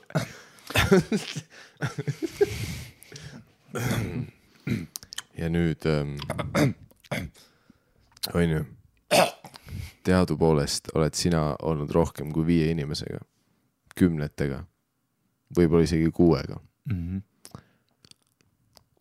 kuidas sa suhtud sellesse, et Märt sind ei taha nüüd, sest sina oled Märdi jaoks justkui nagu rikutud vara, sest sinu teibaga on hüpanud rohkem kui viis inimest, nii-öelda. kas sa arvad, et huvitav, kas geimaailmas on ka nagu see partnerite arvu teema? oo ei, nagu ma ei mõt-, oo ei, ei ole nii, ei ole, ei ole. minu arust kindlalt mitte. ei, selles suhtes kui nagu, kui ma olen gei ja sa ütled mulle, et, et sa oled pekstud viiekümnele vennale lahti siis mu esimene mõte on see, et vaat sa paned endal peksad mm Mhm. -hmm. lahti terve elu, pluss sa leiad veel e uusi riistasid mm, -hmm. mille peale õppida. Mhm. ei, selles suhtes nagu gei kogukond on väga selline liberaalne ja armastav. nagu seal, noh, ma, ma ei ole no eks see on juurutatud, sorry, et ma segan, aga ma arvan, see on juurdunud sellest, et, et, et noh, mehed tahavad omada naisi, see on fakt, sest et äh, probleem ei ole selles, et sul on viis partnerit olnud, probleem on selles, et viis tüüpi on sulle sisse sõitnud ja mm -hmm. see häirib minu mehelikku ego mm, -hmm. sest sa oled minu naine, minu omand nii-öelda, see on see arhailine mm, -hmm. ma arvan, see tuleb pigem sellest. no see on see Aga pärdiku aju värk onju. jah, aga kui me oleme kaks tüüpi, siis noh, siis on võib-olla see, et mm, Mhm. -hmm. et sa oled lihtsalt nagu tüüp ja see on äge, et me nikume värki. Mhm. Et no tegelikult see on mm sellest kindlasti, vaata, kui tüübid räägivad ka, et ah, ma tahaks süütut naist, see on yeah. konkreetselt sellest, et sa ja nagu... sa, sa ei, sa ei kuule gei kommuunis, vaat keegi ütles, et ma tahaks süütut tüüpi, ta ei oska riista imeda. jaa, nüüd sa pead, ja ma tahan Jaa. ja. mingit noort maarekut öökimas. sa pead kööki. esimesed kaks nädalat kuulma, kuidas ta karjub, kui sa talle perse paned. ei, ma pean mingit ma sfinkterlihast tahan lõdvestama. Silvot ta on imenud türa sellest ajast, kui Veenus avati. since kuradi nineteen sixty five. jah, enne kui linnahallile tehti renovatsioon, renovatsioon ja kriis tuli välja mm., oli ta juba vetsus ja kuue käega. iga sõrmega talle tuldi silma, suhu, perse ja tead, mis tema tegi või? naeratas ahah, ja mis sina nüüd teed, naeratad ka. ja aga ei, see, minu arust jaa, okei okay,, mul puudub täielik mingi Emori statistika või mis iganes, aga minu arust nagu äh, nii palju, kui mu suht väike kokkupuude gei kogukonnaga on, siis noh, neil ei ole nagu neid probleeme, vaata, seal on noh, ma isegi, ma isegi tean, noh, minu arust on isegi seltskondi, kus on noh, saadakse normaalselt läbi ja kõik, kõik on mingi hetk kõiki pannud, vaata. nagu aga noh. no see on võib-olla stereotüüp aga.... Te, te panete ikka pidu edasi? ah, et nüüd sa ütled, et mina kas ma solvasin sind nüüd? kunagi, kui ma töötasin Butterfly's, siis käisid kaks äh, gei-tüüpi kund-, põhikunded tippisid hästi ja.... oota, oota en, enne kui sa maalid, ah, maalid must halva pildi, ma ei öelnud seda nagu halvas ei, ma saan aru. minu arust see, see on cool, vaata. ei, ma tahtsin pigem toetada. ei, see on ju, see on ju noh, lihtsalt see on chill, vaata selles suhtes, noh, kui sa tahad kedagi keppida, siis kepi, aga noh, see ei tähenda, et me ei võiks sõbrad edasi olla, onju. Nad jätsid hästi tippi kaks gei-meest värki äh, mm -hmm. ja alati chill, nad olid, nad olid need vaata, et kes tulid kell üheksa sinna baari chill ima, kolm panime kinni mm -hmm. ja mhm. kuus tundi jõid, pidutsesid värki, draama oli vahepeal, tülitsesid äh,. Nad elasid koos ja nad ei olnud koos, aga nad olid koos, neil oli see, et nende nii-öelda saladiil oli see, et kui sa leiad mingi teise tüübi, siis ole temaga kaua sa tahad olla aga kui me kumbki ei leia, siis on vähemalt me oleme üksteisel olemas mm. -hmm. ja neil ei olnud null probleemi sellega, et partnerivahetus ja värk, nad olid nagu mehed mm. -hmm. Nad nagu vaatasid üksteisele otsa, ütlesid, kuule, chill, ma tahan keppida, mitte sind, sa ei ole mu plaan A, sest noh, me olime koos kuus aastat ja mul on väsinud sellest, et -hmm. sulle meeldib üksinda olla ja värki, ma tahan kallistada ja me oleme teistsugused inimesed, aga noh mm -hmm., me elame koos kesklinna korteris, sest nii on odavam, meil on eraldi toad ja värk ja mind ei häiri see, et mingi teine tüüp rammib sind, ma ei ole mingisugune ma ei ole mingi pede, kes siin vingub, onju. -hmm. ma tahan nikkuda. Ja neil oli see, et nad vahepeal jõid ennast lädrad täis ja siis hakkasid tatti panema ja siis ütlesid äh, üksteisele, et no me siis läheme no täna noh, umbes tülitsesid seal, siis vahepeal karjusid üksteise peale, et aa, et noh, ma ei tea, vähemalt, äh, vähemalt sinu türa keegi täna ei ime ja siis nad olid mingi no come on, ära hakka nüüd niimoodi ütlema. -hmm. ja neil tundus lõbus olevat ja neil oli null seda värki, mis noh heteropaar ei suudaks kunagi seda teha, ilmselt tõenäoliselt mehe poolt eriti mm, -hmm. kuna mehed olen, on nii ebakindlad, kaasa arvatud mina mm. -hmm. ei muidugi, come on. kui mina töötasin, töötasin baaris ja minu tüdruksõber oli teenindaja, siis noh, me olime sellises kohas ja tema kui naisteenindaja, kuna tipi nimel, ta oli atraktiivne noor neiu, kellega ma olin suhtes ja raske oli vaadata flirtimas teda teiste meestega ja kuna teistel meestel on jällegi see vaata, mehed flirdivad ka teistmoodi kui naised, onju, naised viskavad, noh, kui naine on teenindaja, ta flirdib sinu kui kliendiga äh,, ta paneb kohe piirid paika, et see on väike mäng, mida me nüüd mängime, onju. Mhm. oh noh, kas sul on kõik okei okay,, ta paneb sulle käe õlale, sa tunned ennast hästi, sa tunned ennast nagu mitte just tahetuna, aga see on kindel piir ees. aga tihtipeale tüübid, noh, sa näed nende silmist ära, kus neil on see, et ta pani oma käe, no türa järelikult tahab türa vist mm. -hmm. ja siis mina, vaadates oma tüdruksõpra ja seda tüüpi, minu esimene instinkt üheksateistaastase noormehena on ebakindlus mm, -hmm. sest jällegist ma olin suht noh, klassikaline šovinisti case on see, et sa arvad, et sinu naine kuulub sulle ja sul on mingi õigus noh, piirata tema mingit flirtimist, mis iganes asju, selle asemel, et noh, olla täiskasvanud mees ja olla sihuke, et kuule, kui ta tahab kedagi teist nikkuda, siis ta teeb seda mm. -hmm. ja siis lähed ta lahku aga kui ta seda ei tee, sinu naine on see, keda kõik mehed tahavad, ülikõva. Äh, mul on paar äh, naissoost sõpra praegu, kes ütlevad, neil on, nad on tantsijad klubides äh, just teevad, noh, see ongi see nädalavahetuse töö neil. Neile meeldib tantsida ja neile meeldib see töö, see on äge, sa saad pidutseda ja, ja nad on teinud seda mingist noh, noore nii-öelda sellest noh, noorest saati ja siis siiamaani teavad, nad on minu vanused, aga noh, see ongi nädala, nädalavahetuse raha ja nemad ütlevad, kõige raskem asi suhtes olla on see, et, et seletada tüübile, et kuule, see, et ma nagu seksikalt seal tantsin kuskil babulja peol ja värki ja nagu tunnen ennast, see on see, et ma, see on mu töö ja ma tunnen ennast hetkes. ma, see ongi minu töö mm, -hmm. et ma oskan flirtida ja, ja olengi tahetud. see, et mehed on seal minu selle noh, minu tantsuala juures ja ila voolab, see ongi see point, et ma annan neile selle illusiooni et, et võib-olla midagi juhtub, ma teengi silma neile, sest see on mu töö, sellepärast olen ma hea tantsija. sellepärast palgatakse mind iga nädalavahetus tantsima mm. -hmm. ja sina kui mehena peaksid kõrvalt nägema seda ja mõtlema, et üle, see on üliäge, et see on tegelikult minu naine, nii-öelda minu naine, no jällegist mitte omand, aga see, et ma olen temaga koos ja ta õhtul tuleb minu juurde ja me kepime täiega mm -hmm. ja ma, ja ta peaks sellest julg-, noh, nii-öelda saama juurde seda, et oh, üliäge, mu naine on tahetud naine. Aga muidugi mehe ego esimene instinkt on kohe see, et aa, tule need tüübid peavad ikka aru saama, et see on minu, see on minu oma seal onju ja mulle ei meeldi see, et nad noh, saad aru, mida ma mõtlen mm. -hmm samamoodi kui sa ütled, äh, noh, kui mina olen sinu sõber ja sinul on atraktiivne tüdruksõber, siis ma ütlen sulle näkku, et sul on normaalne püsspihv ja, ja no, normvärk ja sa annad mulle nukke, sest sa, me oleme sõbrad, onju. Aga kui sa oled nagu noh, mingisugune noh, ma mäletan isegi ennast ju, kui ma olin tüdrukutega koos ja siis mingisugune tüüp, töökaaslane või keegi ütles midagi head mu tüdruksõbra kohta, siis mu esimene mõte on see, et oota, türa tahad nikkuda teda või. sest noh, mehed on üli ebakindlad, onju. ja see omandi asi on, ma arvan, see, mis siis seal vahel on. Sorry, ma nüüd läksin mingisugusesse imelikku auku, kus ei, ma tege..., ma kadusin ära kuskile aga.... ei, sa tõid väga, väga ausad punktid välja. Aga noh, ma ei tea, ma, ma ise tunnen, ma saan aru, mida need tüübid mõtlevad mm, -hmm. kui mhm. nad ütlevad, ei, ma ei taha mingit Biffi, kes on olnud rohkem kui viie. ei, asi ei ole selles Biffis, asi on sinus, onju et sa ei suuda tegeleda selle faktiga, et ta on olnud noh, vahekorras siis teiste meestega ja sul on mingisugune teema, et noh, nagu kui sina hängid oma tüdruksõbraga ja sa kohtud ühe tema eksiga, siis täiskasvanud mehena sul on ju see, et, et, et lol, sa keppisid minu naist, onju. see on nagu noh, back of your mind, sul on nagu mm. naljakas selle üle pigem mm.. Aga... see, see ei ole mu opener, aga see on. jah. see see see on veits veider asi, mida muuseas small talk'is öelda, vaata, aga.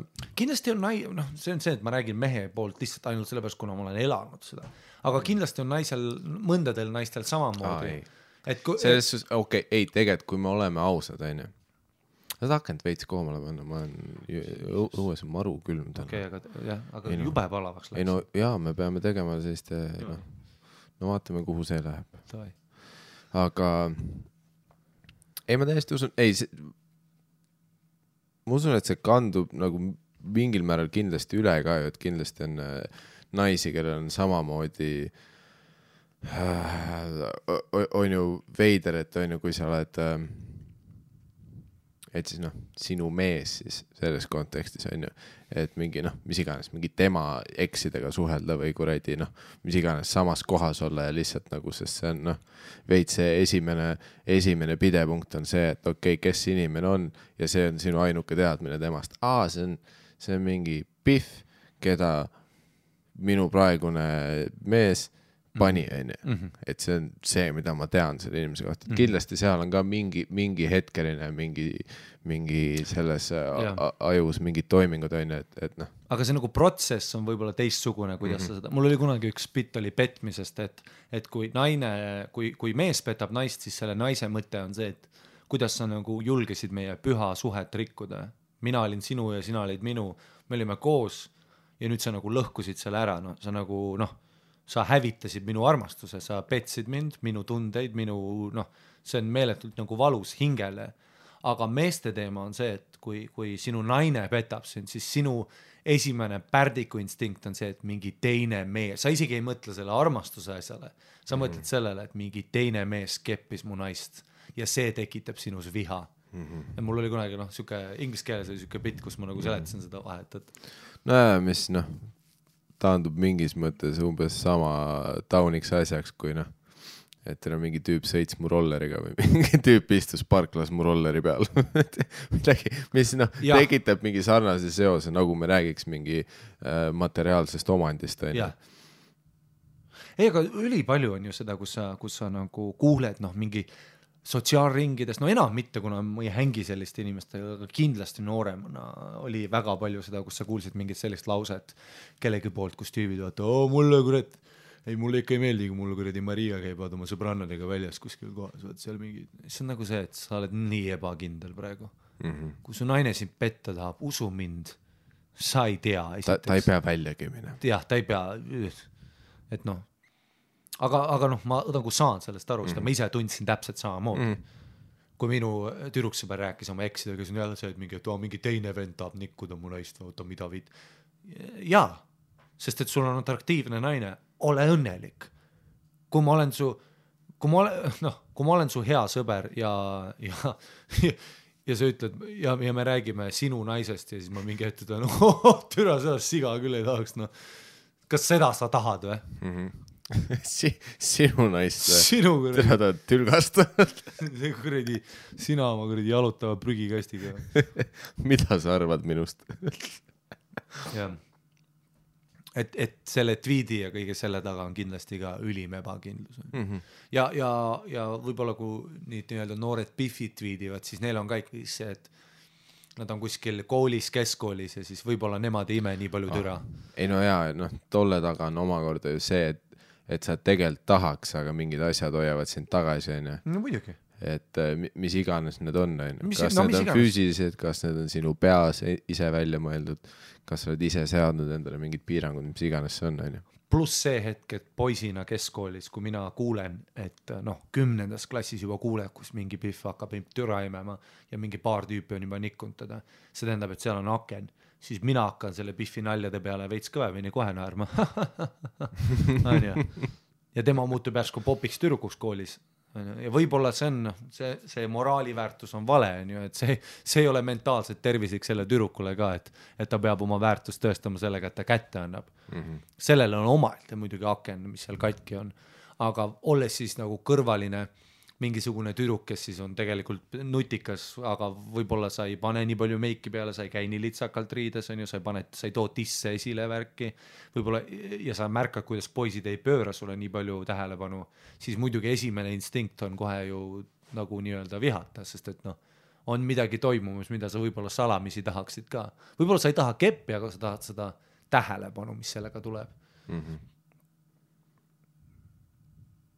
Ja noh, muidugi tüübid ju toidavad ka seda, et noh, nagu seda nii-öelda, seda ja no, no see, et tegelikult kõik klassid, kõik tahavad kõiki tüübid, noh, tüübid kõik tahavad midagigi panna, kedagigi, onju.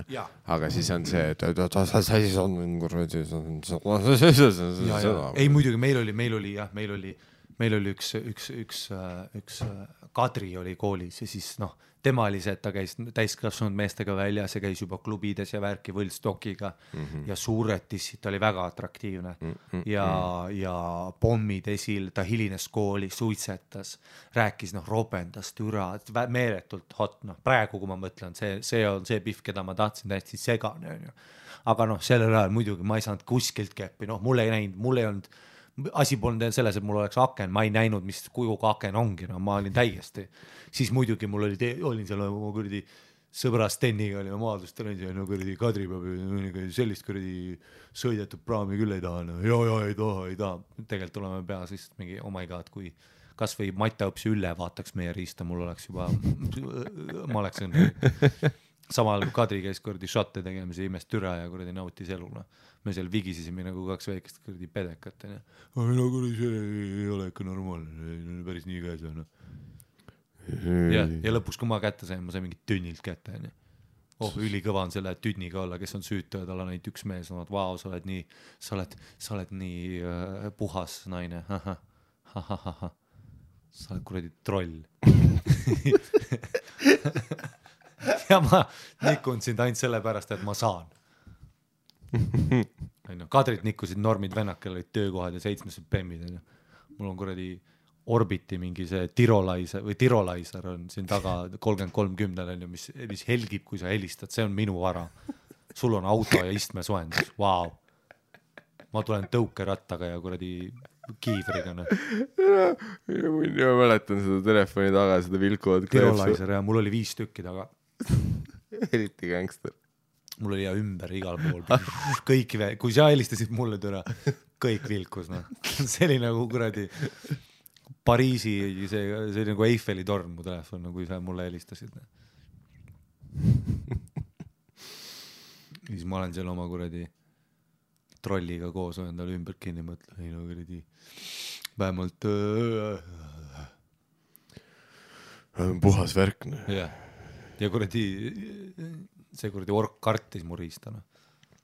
aa ei muidugi. samal ajal kui Kadri on juba kuradi kaksteist noh koolitust teinud läbi ta tal on kõik asjad selge tal on menüü selge tal on aperatiiv tal on pearoog mm. ja dessert on ka ta teab, mis Onju. ta teeb. sa ütled talle kuule aga äkki prooviks anaali mida sa arvad et me proo- mis mõttes mis proovime proovime, tule mu tuja sisse.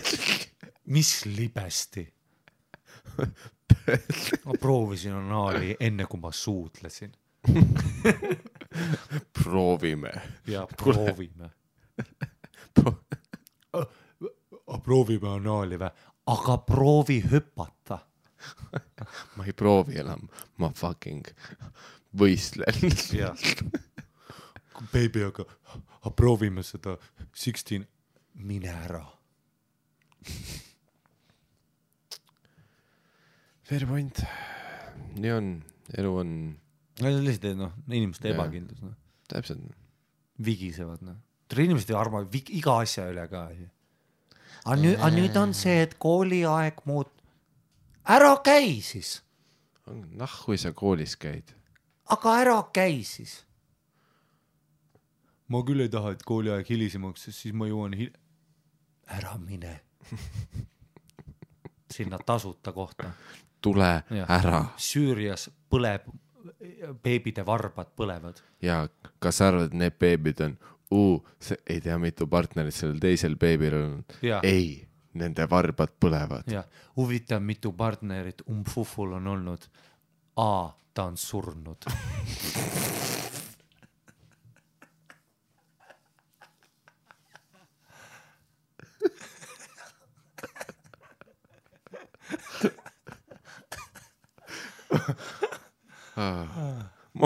Moment of silence for umfuf.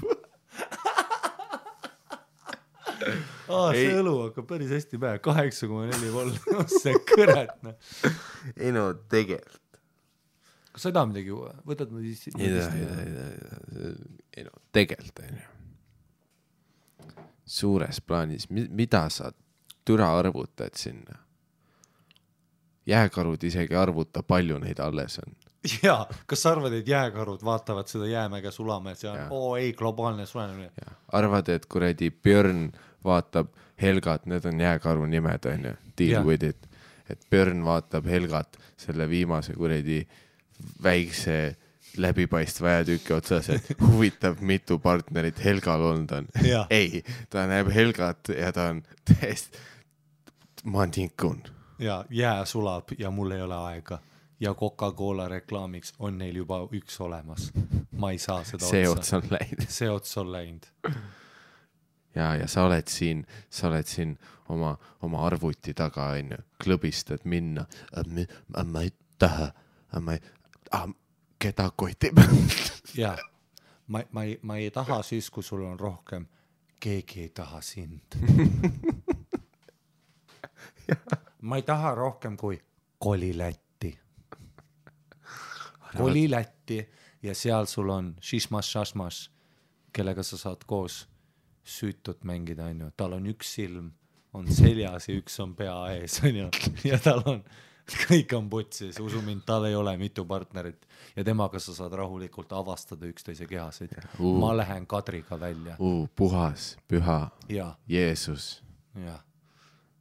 tead, kes on veel puhas või? see Balta parm, kes kuseb ennast täis, ka temal ei ole üle kolme partneri olnud, sest kaks neist on surnud. mine ole temaga oma kristlike väärtustega. noh, jah, sa oled parm, aga vähemalt sulle sa ei anna kätte. isegi mulle, jah, kas niisama kallistada saab või? super, sa oled puhas. jah, no sa ei ole puhas, puhas, aga noh, sa saad puhas. jah. Kadril on sama iPhone neliteist perseaugus perseaugus ja tead, mis Ja- see vibreerib ja ta imeb su türa niimoodi, et ta ei katsugi seda. ja sa tuled jah, ja tead, mis see hetk, kui sa tuled, sa ei ole oma peas. mitu, ei, sa oled lihtsalt. Sa tuled, sul on selline tunne, et, et sa hetkeks ei näe, sest su vererõhk on lappes Jah. ja sa ei tunne oma käsi, sa mõtled kas see on insult, ei. kaks tüüpi, keda Kadri keppis, ta keppis nii kõvasti, et nad jäid kurdiks. hmm.. ja üks neist on Harri Mati Must. kuradi Kurt Taun kurt tumm raisk. hmm.. See on ikka palav. no jaa, sa nüüd värised sealt. Ei no. sa oled nii ei, dramaatiline. ma võin pusa selga panna. ei no okei ma, okay.. ma panen no pusa ma varsti teen uuesti lahti. Ma no okei panen- okay,, ma teen veel väiksema vahe. ma, näe ma, niimoodi, ma nüüd on panen veel., ma panen pusa. ära pane. vittu küll okei okay,, ma ei pane siis. tahad, ma loen paar kirja ette? no loeme siis su paar kirja. Need ei ole minu, need on meie. Need on fucking fännid oh,. vajutasid nooled edasi ja tagasi nuppu ja. koos mingi teise nupuga ja. tead, kus ma õppisin seda, mitte koolis, sa kuradi taun. jah, sa õppisid seda. ma õppisin seda siis, kui mul oli CS-ist vaja MSN-i tagasi minna. ja vot siis õpid asju. okei okay,, mingid kirjad võib-olla juulikuust äh,. hei, kirjutasin mõni aeg tagasi ühe vana episoodi kohta ja uurisin teie lemmik stand-up koomikute kohta, kirjutan veel. vaatasin täna Hanna Gatsby comedy spetsialit Nanette. tean, et see on päris palju vastukaja saanud ja ma ei tea, kas te olete seda juba näinud või mitte. äkki selleks ajaks juba olete, kui mu kirja loete. aga kui ei, siis viitsite, vaadake ära. täiega tahaks kuulda, mida sellest arvate või kuidas meeldis see on kindlasti teistmoodi asi, oleks põnev kuulata, mis on teie take on the matter. mulle isiklikult väga meeldis ja kuigi räägime ka elukaaslasega sagedasti nendel teemadel, mida ta seal puudutab, siis nii lööv oli see meie jaoks. sa oled Nanetti vaadanud või? ei, tead miks või? sa ei vaata naiskoomikuid? ma nikun. onju, kui sa räägid oma elukaaslasega no netist, see tähendab, et te ei ime türa ja teie suhe on katki. mis oli juulis kirjutatud mm, -hmm. tõenäoliselt olete lahus uh,. Hänne Käspile ma olen isegi uh, sooja teinud Austraalias uh,, väga naljakas koomik, väga uh, kogenud, täielik rusher uh,. mina tean teda ennem, kui see Nanett välja tuli ja, ja koomikute maailmas, noh, nagu ta ütles, vastukaja saanud, siis mina ei ole seda spetsialit näinud, ma ei ole isegi klippe vaadanud, lihtsalt sellepärast, et ma üldiselt vaatan vähe stand-up'i, lihtsalt sellepärast, et, et kui sa unustad oma kaenlaaluseid, onju. Vaiki.. ja no sa unustasid mõlemad ja siis sa unustasid uuesti ja siis sa unustasid kolmandat ringi ka veel. Double take. kelle, keda sa täna sebid? Su naine on Tallinnas, mis sa minule vä? mulle meeldib, kui sa haised aa, okei, no öelnud, alustanud sellega. uh, oota, ma panen pausi peale korra. Nanett on palju ja oleme pausilt tagasi jah, ma pühin oma sperma persaugust ära. Enda sperma. enda sperma enda perse, nagu et, et ma tulin sinu munni, vaata sinna mütsi alla ja siis sa sidusid selle nagu õhupalli kokku otsast ja siis tulid mulle perse. nii me teeme, onju. ma tahtsin tunda, ja tead, mis, ma ei olnud, oo Harri, mitme käest sa täna taha saanud oled, ei, ei. las, las ma tulen su munni ja kepi mind perse minu enda spermaga, me ei arvuta. onju, kasutame minu spermat libestina, onju aga Hanna Gatsby, um,. et no ma saan aru, mida see spetsial äh, äh, tegi, et ta nuttis seal, see oli teistsugune äh,, laughs per minute oli madal, aga see on jällegi see, et see on controversial ainult mikro nagu nendes, see on vaata asjad, kui öeldakse, et see on vastuoluline nii-öelda, siis see on ainult nendele inimestele, kes kirjutavad blogisid ja neil on sinised juuksed ja nad elavad kuskil metropolides ja neil on aega arvata asjadest mm. -hmm. käivad Naer- koolis ja värk. jah, naera või ära naera. Kõik. kaks varianti, kas sulle meeldib või sulle ei meeldi liigu edasi. Ja nüüd on noh, sellised tead, koomiku noh, stand-up'is on meeletult palju neid inimesi, kes, kes siis on näiteks kas edukad või mitteedukad, mis iganes põhjustel, naljakad, mitte naljakad ja on inimesed, kes siis nagu arvavad, et see on see viis, mida kindlasti muusikas on samamoodi, kindlasti räpi kommuunis on inimesed, kes vaatavad siis äh, Villem Trillemit ja vaatavad Pluutot ja mis iganes uusi tegijaid ja nad ütlevad, see ei ole räpp. Ja sa oled nagu see, et okei okay,, istu maha on ju, keegi ei küsinud sinult ja stand-up'is on täpselt samamoodi on see, et aga see ju, see, see ei olnud, seal ei olnud punchline'i. saal oli täis uh,, Netflixile sai see müüdud, ta teenib raha uh, inimestele meeldis. mida sa vingud? ta mingi kümnes USA talk show's käinud sellega. ja, mida sa vingud mm? -hmm. Keegi vaatas seda spetsialit, ta võib-olla ei naernud, aga ta, ma tean, noh, ma saan aru tema seal, ma nägin tema selle biti kusjuures algeid, kus ta räägib, et ta tahab quittida stand-up'i lihtsalt sellepärast, et noh, terve see nagu äh, nii-öelda äh, see stereotüüp, millised on lesbid ja millised on tomboid on siis üles loodud, ma natuke mäletan selle biti, noh, ma saan aru, mis ta siinä spetsialis enam-vähem tegi, mitte et ma nüüd vaatasin seda, et noh, ma nii spetsiifiliselt ei arva, aga ma olen noh, muidugi koomikud on ju, tulevad mul, tõmbavad särgist, et aga, aga sa ju vihkasid ka seda, sest sa teed ka nagu noh, ma teen ikkagist old school clubs ette üldiselt on ju, kus on siis bitt, bitt, bitt, naer, naer, naer, suur naer lõpus, see on mu eesmärk, mulle meeldib see stiil stand-up'ist. ja siis nad otsivad seda acknowledgement'i, kus nad on, aga sa ju vihkasid ka ja mul on nagu see, et ma isegi ei vaadanud lihtsalt sellepärast, et võib-olla see ei aja mind naerma nii palju ja pohhui. võib-olla ma vaatan mingi päev, võib-olla ma ei vaata aga üldiselt jah, see, et nagu ma ikkagist toetan seda, et leia, mis sulle meeldib ja kõik on timm. ja see, mis mina arvan, keda kotib. Hänne Kätspi on nagu superstaar koomik Austraalias ja siis äge on olla kuskil ja open micer kuskil perseaugu linnas ja siis rääkida, et aa, see ei ole stand-up. mida sa ajad? mine kirjuta materjali ja tule proovi seda. et noh see juhtub iga, iga natukese äh,, iga paari aasta tagant juhtub stand-up'is see, et kas see on see spetsial, mis tappis, vaata Hänne Kätspiga hullult palju blogijad siniste juustega kirjutasid, kas see nüüd tappis stand-up'i? Ja mingi, et kas see mu-, see on nüüd uus stiil, ei, see on lihtsalt üks stiil, täiesti üks, üks paljudest asjadest. muidugi. asjad võivad olla erinevad, onju. Ma isegi va-, ma vaatasin nii ammu aega tagasi seda, nüüdseks, kui me lindistame seda, et äh, ma ei mäleta väga palju, no eks selle tunni ülesehitus oli see, et seal oli vist esimene pool oli rohkem naljad, naljad, teine pool oli rohkem mingi selline noh, tõsisem asi, sest tead, ta sai teha seda. tal on platvorm, ta sai seda teha, see oli ta otsus, see on kunst, ta teeb, mida tahab, onju. Ja selles suhtes ei, seal oli nagu huvitavaid pointe, noh. ja see on mu mingi lemmik stand-up spetsial kindlasti, sest noh, mul on ka lihtsalt, ma vaatan ise teistsugust stiili. aga vahelduseks oli, ma ei tea, noh, huvitav vaadata vähemalt nagu ja noh, see ei trigerdanud mind kuidagi või ma ei ole nüüd, aa, stand-up on surnud. ei, sest tead mis, peale seda tuli mingi kümme spetsialit veel välja. rohkem, sada, kakssada. kui noh, stand-up'i saab teha, sa saad teha ükskõik mida, sa oled laval mm. -hmm. kui ma olen äh, stand-up'is tüüpe nende ukuleelede ja kitarridega, ma lähen ruumist ära, sest ma vihkan muusikalist stand-up'i, ma vihkan muusikalist komöödiat, alati sama, alati tähend-, set-up on see, et ja, ja siis ma käisin metsas, kui ta jättis mind ja siis ma läksin koju ukse taha ja mõrvasin tema ja siis kõik naeravad ha-ha-ha, siin oli ootamatu vasakpööre laulus ha-ha-ha, ha-ha-ha. ma vihkan seda stiili stand-up'i, aga see olen mina. terve saal naerab, terve saal plaksutab, kõik on, tooge tagasi see kitarriga tüüp, super.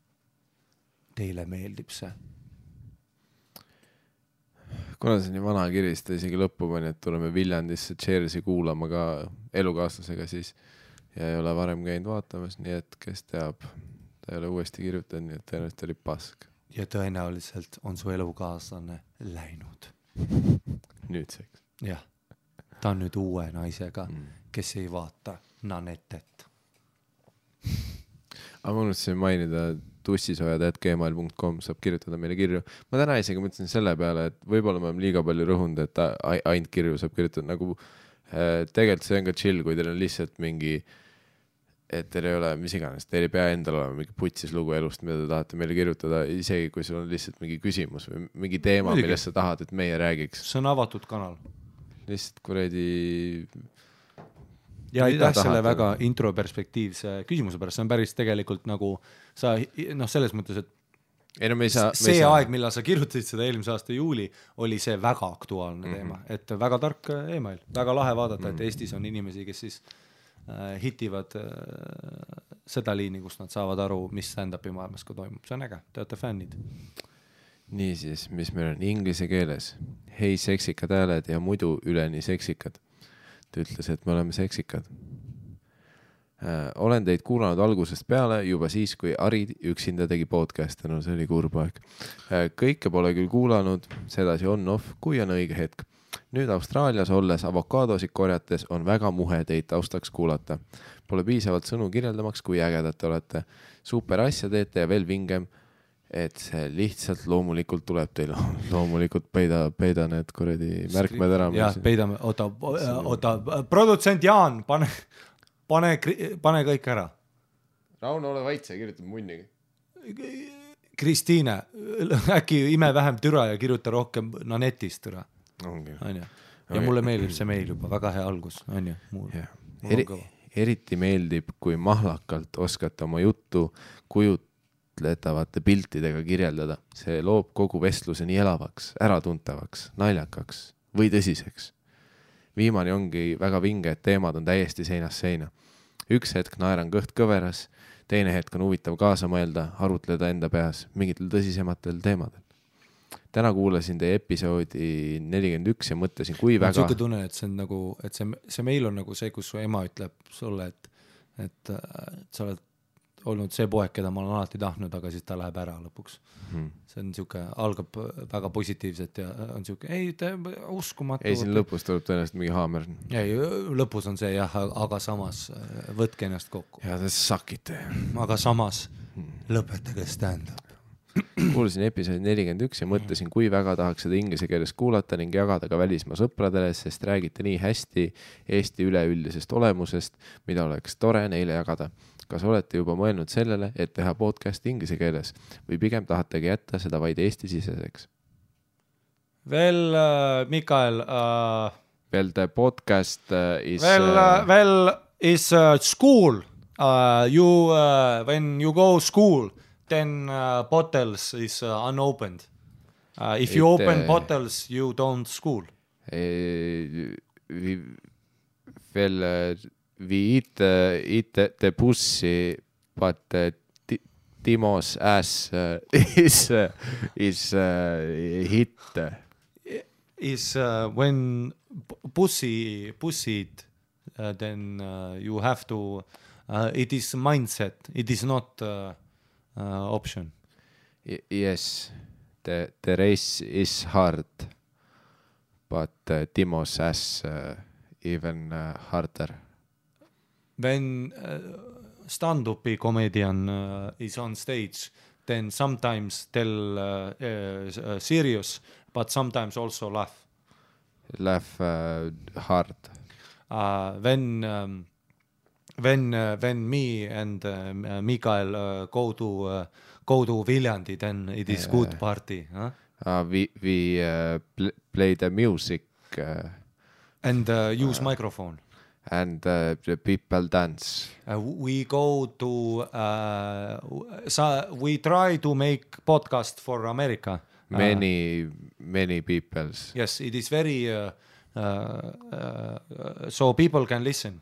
it, it is both funny and and, good sometimes it is good uh, when you listen and uh, you think it's uh, yes it, it, it uh, release when we release it is Estonian time, so it is uh, sometimes uh, in Estonia it can be Sunday. Yes uh, me, me and uh, Harry we are uh, very uh, famous comedian uh, from uh, Est- in Estonia we are uh, big We want to go on Conan and make a joke about pussy eating. if if we get goes there we, we we sit next to table we we are very big in Mr.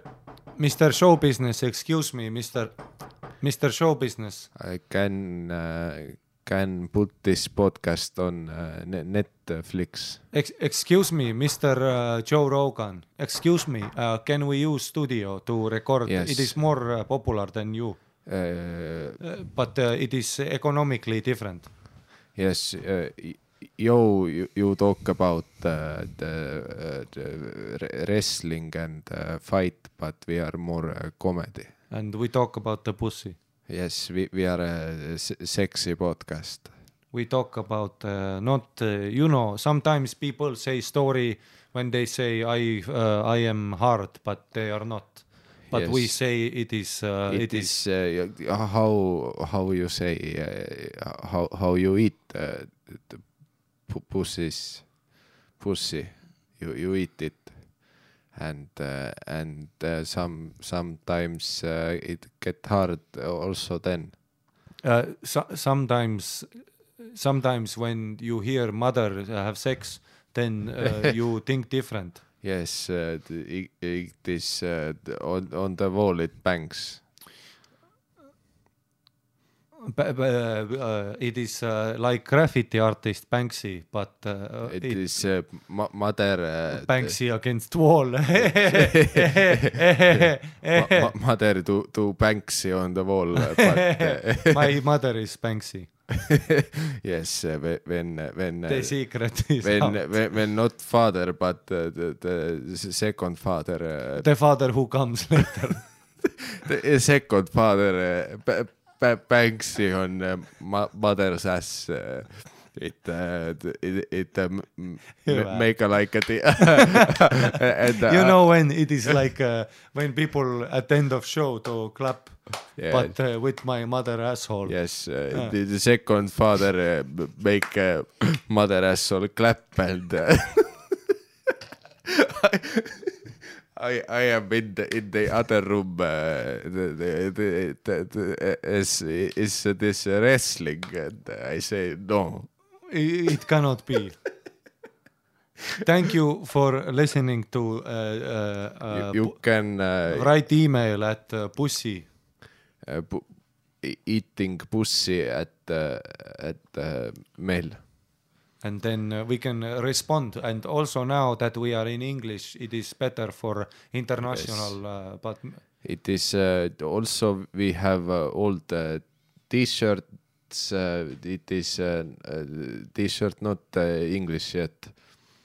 T-shirt still uh, Estonia, but uh, it is uh, you you can uh, you can buy. But uh, uh, thank thank you. Uh, thank you for uh, uh, um, if uh, contact then uh, Say same uh, address at bus bus eating bus eating eating pussy yes go on google translate and, and and vo- vote on Conan. thank you I, I feel thank you. nii kuidas oli minu arust noh, ma, ma saan aru, mida ta mõtleb, siin on, siin on tegelikult. ei siin võiks minna küll siin on jumet. jaa et noh selles mõttes et meil on vaja minna välisturule noh. ei no selles suhtes, keda me siin petame.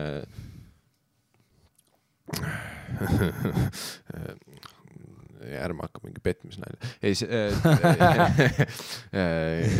keda me siin petame alati Miikalit aga äh, noh, nüüd äh, täiesti tõsiselt rääkides, eks meil on alati plaan olnud, et äh, umbes kuuekümne üheksanda episoodi juurest me lähme tõenäoliselt suurele turule.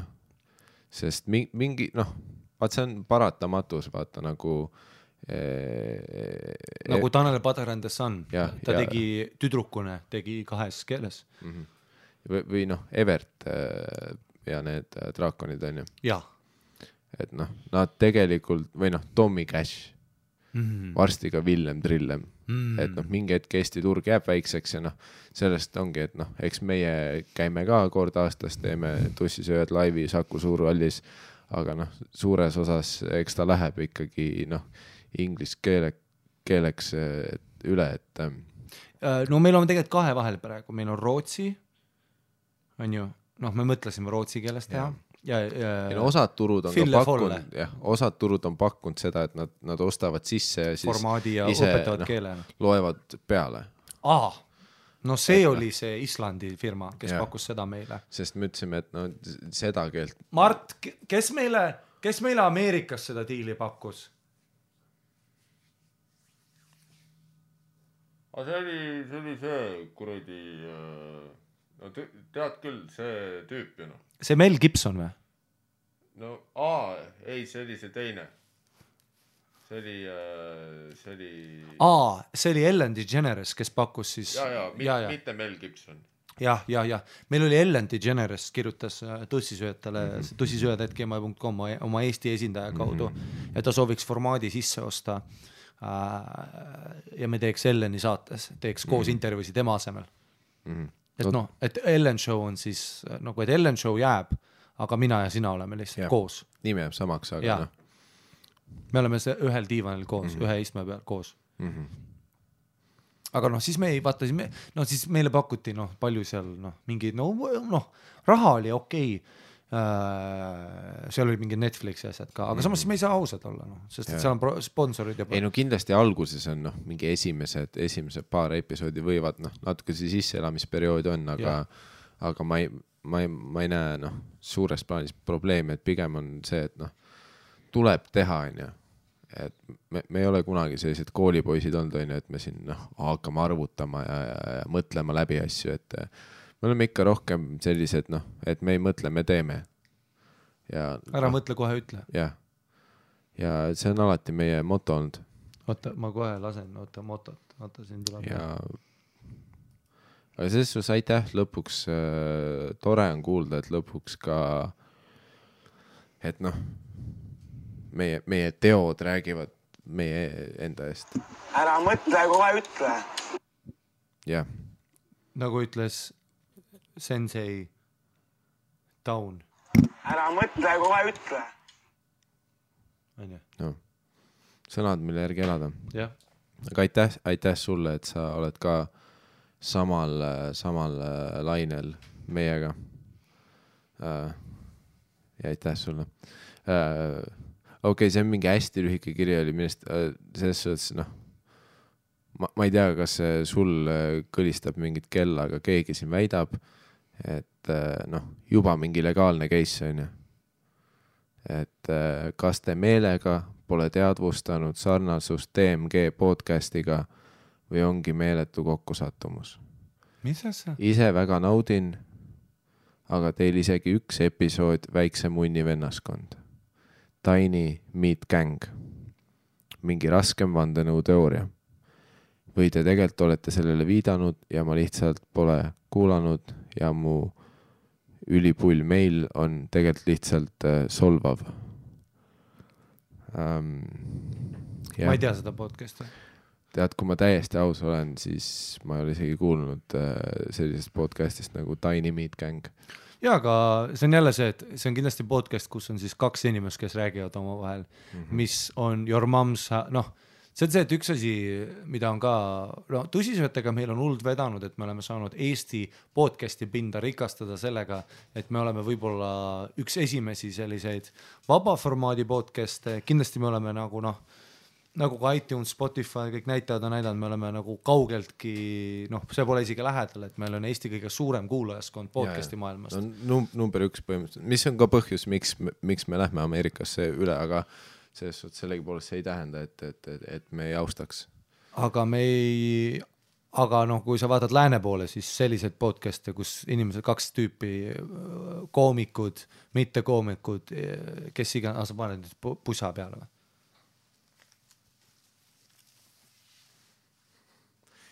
putis, kui palju staatilist elektrit selle pusa sees jah, sa oled, sa oled ise elekter. on.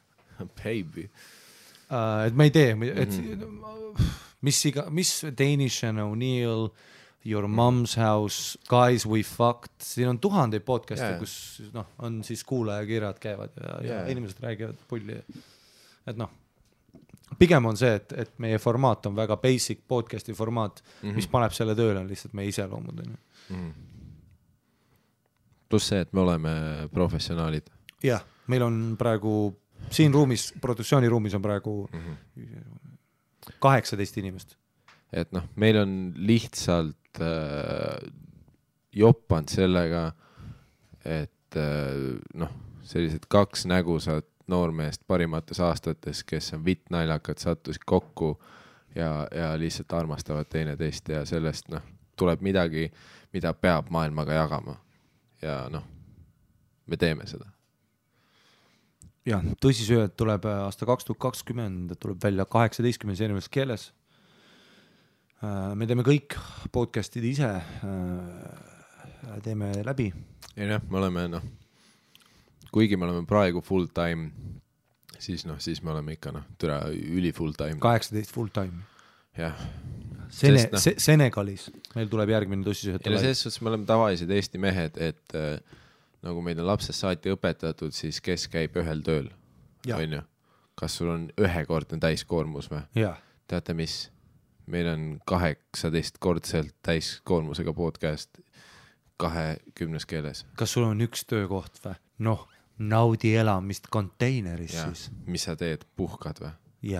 käid koolis äkki või? ei, see on mingi ülihead meilid, noh. küsimus. Seda kindlasti juba ammu teilt küsitud, alati kui sellega algab, siis keegi ei ole elu sees küsinud sellist asja. sult on kindlasti nagu palju küsitud seda, aga mis toolid teil stuudios on? sul, sul, sul, sult on kindlasti nagu ülipalju küsitud seda, aga, aga kui sa noorem olid, siis kas, kas sa nagu autodega mängisid või? aga sult, sult on, Mikal, sult on kindlasti ülipalju küsitud seda, aga, aga, aga mis, kas sul kodus on nagu need halogeenid või? Äh, sult on, sult on kindlasti nagu ülipalju küsitud seda, aga, aga noh, ma saan, ma saan, ma saan aru, et ma ei ole esimene, aga, aga, aga, aga sa muidu äh, koju lähed Riia maantee kaudu või? seda kindlasti ma saan aru, et su- sult on üli nagu sult on ülipalju küsitud seda, aga, aga no ma saan aru, et, et, et võib-olla sult on nagu noh, võib-olla see, see on nagu korduv, et noh, ära siis loe, aga sa muidu räppe sööd ainult kana oma või?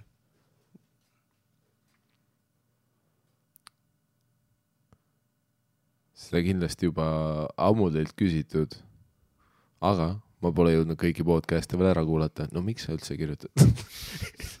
klassik. kirjutage tõsisööjad.gmail.com, aga iga kord esimene lause.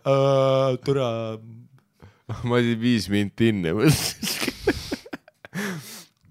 Äh, mis kogus manti on teie arvates normaalne suitsetada nädalas? Comedy Estonia kutid, teie stand-up comedy on parim. Aitäh ja mis kogus manti on teie arvates normaalne suitsetada nädalas? no selles suhtes sa oled pöördunud õigesse kohta. doktor Phil on teiega. no normaalne on, on ju, millest me räägime, on ju, kes, mis on kellegi jaoks normaalsus, on ju, kui sa oled selline pühapäeva, kui sa oled pühapäeva vend, on ju, siis me räägime, noh, kui sa oled nagu üli, ülirahulik, nulltolerantsiga vend, normaalne kogus nädalas, ma ei tea, mingi kets päevas võib-olla, on ju. nagu kui sa oled, noh, no kui sa tegelikult ei kannata ja, ja, ja, ja sa oled, noh, kristlike no väärtustega. põhimõtteliselt kets päevas, siis sa ei, tegelikult ei suitseta. ei no kets päevas on nagu noh, jah. ma Jah. suitsetasin kets päevas, noh, mingi teises klassis ja siis mm, -hmm. ja siis ma nagu ütlesin emale, et ma ei suitseta, noh. ja ta, ta ja mu ema, kui ta sai teada, et ma teen kets päevas mingi kolmandas ei klassis, siis oli chill siis ta ütles ka, et, et, äh, et mi- miks sa üldse räägid mulle. mm. Mis Ja sa, mis sa järgmiseks ütled mulle, et sa saunas jõid äh, kasuisa õlle pealt vahu ära või? jaa, räägi mulle, kui midagi toimub. jaa. miks su kool helistab mulle ja ütleb mm, et sa proovid kanepit mm? ah, ja ketspäevas on noh, selline no ja väga selline pühapäeva, pühapäeva tarbijakogus. no kets päevas siis, kui sa oled haige. jah, no ketspäevas on umbes nagu mm. pool klaasi punast veini õhtul onju. jah, see on selline noh, sa ei suitseta, aga, aga sa noh, natukene üritad, onju, et no natukene oleks midagigi, onju. no mu sünnipäeval mina ja sina tegime, noh, siis, siis oli see, et noh, kuna sünnipäev oli, siis äh, me tegime, noh, kahega alustasime ja siis pärast tegime veel äh,. ei no me tegime... alguses backisime kaks sisse ja jah, no see oli see tervitus, no soojaks saada. saluut nagu, et noh, saunas me tegime edasi. ja, ja siis me tegime, noh, mingisugune, mis ma ostsin, kolmeka ostsin siis kokki meile kahe peale mm, -hmm. kolm ketsi uh,. ja selles suhtes kooki me tegime pärast alles nojah, enne magaminekut, ja kooki me tegime, no peale sauna, mis oli ka noh, enne magamaminekut ja enne seda, kui me rullisime, aga. aga ei, selles suhtes, no ei no koogist on lamp rääkida, see teda ei huvita praegu vist. ei tea, no ketspäevas ma ütleks, on noh, kas ta just normaalne on, aga, aga noh. ma ei oska isegi öelda, onju, noh, kui sa oled no selline või noh, kui sa kardad, et hakkab käest minema, no ka, kas sellist olukorda saab olla üldse? aga no ütleme, nojah, kui sa teed, ma ei tea, noh. ma ei kujuta ette, kus, kust ma piiri tõmbaks üldse, kui, kui ma hakkaks üldse piiri tõmbama. jah, kui üldse, noh, Sander on juba aastaid bensiini joonud, et tunda midagi. ja, ja. Ei no selles suhtes ta ei, noh, siin peab leissima juba, noh. jaa, et ma ütleks lihtsalt äh, ära põe noh. ma ma arvan, et me oleme kõik samas paadis, et noh, me teeme Miikaliga korki praegu. no lihtsalt rekreatiivselt mingi piirini, sest arvuta välja noh, jah, nagu et siin noh, nagu kui sa hakkad mõõtma, siis mine kooli juba jah, pigem. ära põe noh. tere, see on ka mu lemmik, et lihtsalt mingi suvel, kui sind ei olnud Eestis, mingid inimesed saadavad pakkumisi. tulge siia ja kuradi, mul on hu- huvitav koostööpakkumine, no kliki korraks kuskile noh, loe Õhtulehte noh. Mhm. täna me oleme Netflixis noh ja sa ütled, tulete praegu või? Harri on Kanadas. kas sa, jäta korraks mulje, et sa austad meid, onju. Nagu natukenegi, onju. käi vähem koolis ja loe rohkem. jah, pane klapid kõrva ja kuula korraks, jah, mis meil öelda on. viska vihik nurka ja mine Twitterisse. ongi noh, mingi oh,, oo, oo, mis siin on, mis siin on, aa jaa, no põhimõtteliselt augustikuus kirjutatud onju. no kes see türa ei teadnud, et Harri on juba Vancouveris, kas sa ei olnud seda pilti näinud, kus Harri oli Vancouveri metsas kuradi palgi peal või? sa ei olnud seda pilti näinud või?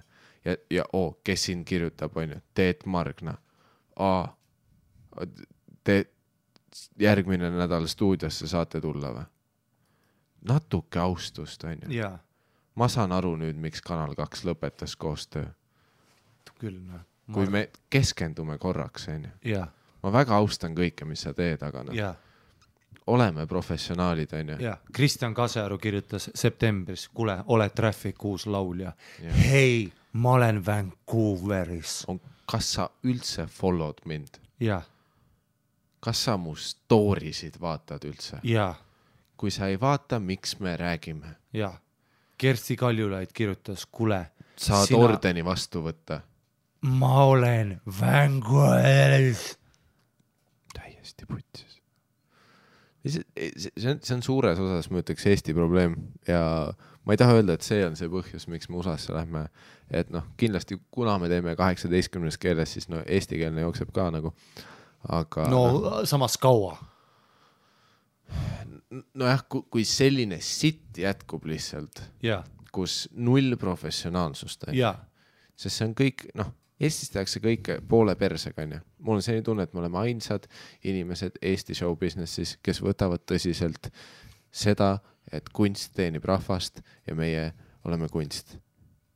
ja rahvas vajab meid. jaa. Viis Miinust kirjutas detsembris, kuulge, olge kuues miinus.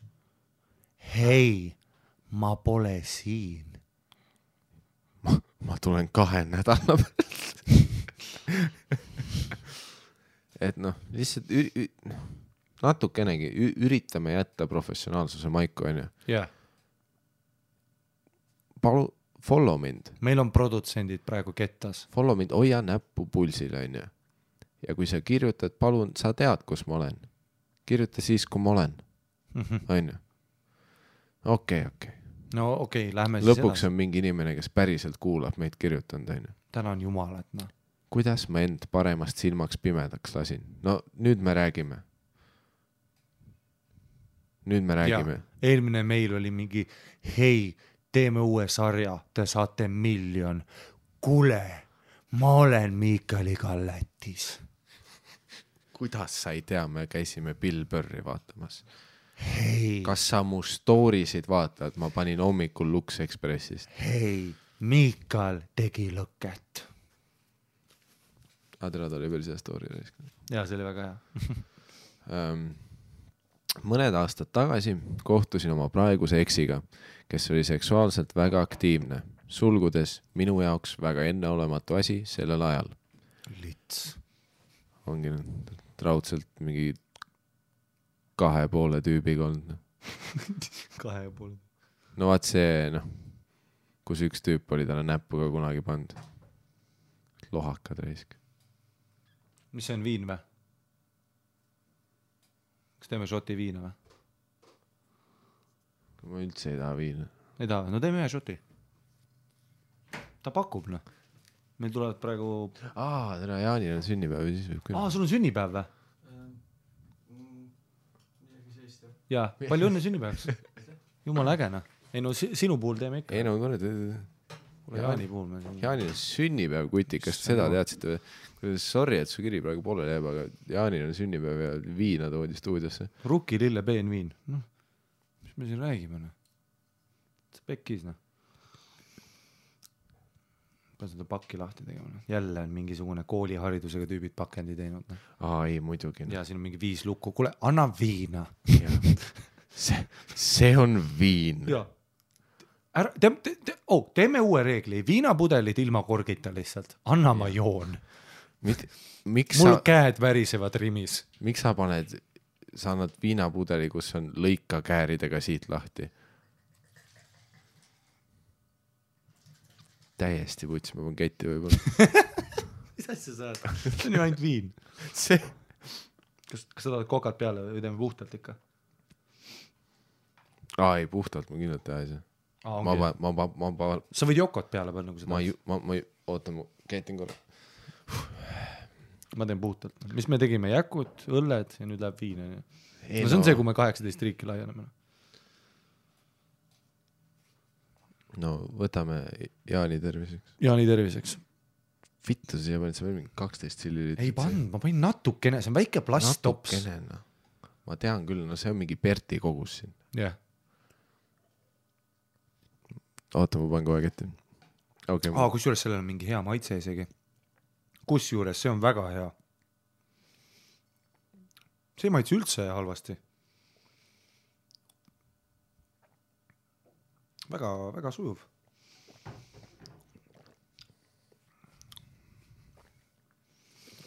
päris hea ju. no nüüd me salvestame. Ma nüüd ma panen kindlalt ketti.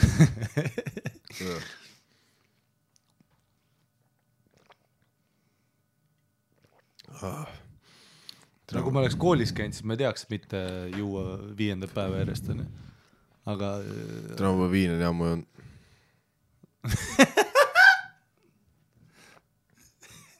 ma arvan, et viimati, kui ma viina jõin, ma panin ka ketti. see oli tõenäoliselt kellegi matustel või vanaema sünnipäev, ma ei mäleta. Jesus Christ, no jaa, aga noh, see oli see, et sa hakkad viina jooma. kas teeme veel või?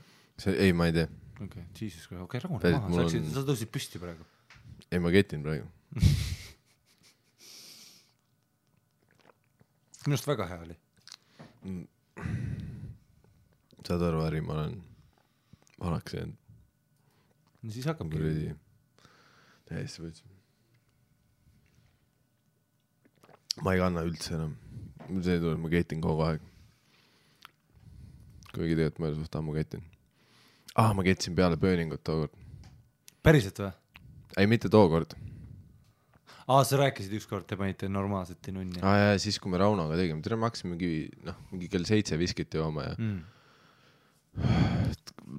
shout out Max, noh, Max kuradi lükkas normilt jooki ja siis kuradi rääkisime Võrust ja äkki Valgast, ma ei mäleta. Joodud sai. ja see oli see, et ma ei tundnud ennast isegi segi, vaata. mis enne magamaminekut oli see, et ma vist, ma peaks ketti panema. siis ma panin ketti, tead, mis ma sõin kuradi Oti jogurti peale, läksin magama. hommikul oli jumal lill all. Classic, väike Oti jogurt peale. jaa, aga sest mõtlesin selle peale, vaata. mõtlesingi selle peale, et okei okay,, kui ma praegu söön Oti jogurti ja ma pärast panen ketti, siis see valk on läinud. jah. seega tead mis? Ma olin tark, hakkasin näpud kurku üliprofessionaalselt. arvad, et vetsupott, ma ei ole see vend, kes ketib kuskile prilllaua peale või potist mööda, ei, ma panen otse nii, et kõik kett läheb otse sinna vetsupoti vette, vaata. nagu kõrval ei ole pritsmeid Nagu isegi kõrval ei ole pritsmeid Ah. ma lasen vee peale, ma loputan suu ära, pesen hambaid, söön Oti jogurti, pesen hambaid uuesti, lähen magama. tegelikult ma niiditan ka. aga, uh, tere, see viina ei rahva ikka. mul on viinaga mingi teema, noh. kunagi sai liiga palju joodud ähm,. kuhu me jäimegi ah,? jaa, mõned aastad tagasi kohtusin oma praeguse eksiga, kes oli seksuaalselt väga aktiivne. meil läks asjaks teisel kohtingul, kus ta mind enda juurde kutsus. ei no türa, see on mingi vapsee lohakas. Äh, asi läks üpris hästi, proovisime erinevaid poose, erinevaid mänge. Mida Kuule. tähendab erinevaid mänge? kuule, ütle, mis mänge. mängud. kas te, okei okay,, okei okay,, see, see, ma, ma olin sinuga, kuni sa ütlesid, asi läks hästi, proovisime erinevaid poose, aga okei okay,, erinevaid mänge, mida Twister, Jenga, Alias, mis on tõesti erinevad mängud, kui sa ütled erinevaid pool, mis seal kontekstis on, mida mis mis mõtleb? mängud, plaksumängu, kivi, paber, käärid, sina oled peal ja mina olen all Jah. ja nii me oleme ma saan aru, et on ja ro rollimängud, aga mi, mi, mi, ja mis mängud? jah, mis mängud? kägista mind ja kutsu mind issiks või ütle vanaema ja mine ära. või see mingi keppimise ajal Jenga, vaata, et kes torni ümber ajab, see saab perse. see klassik Jenga. oh baby, sa tead Jenga reegleid. seks oli super, kuna neiu oli väga kogenud ja õpetas mulle palju kogenud neiu, Jesus Christ. tülgastav. jaa, ei öögi, Kogenud. kuidas su riista näeb. ta tõenäoliselt pani su tulema ja värki ta tõ-, tead, mida ta tegi või?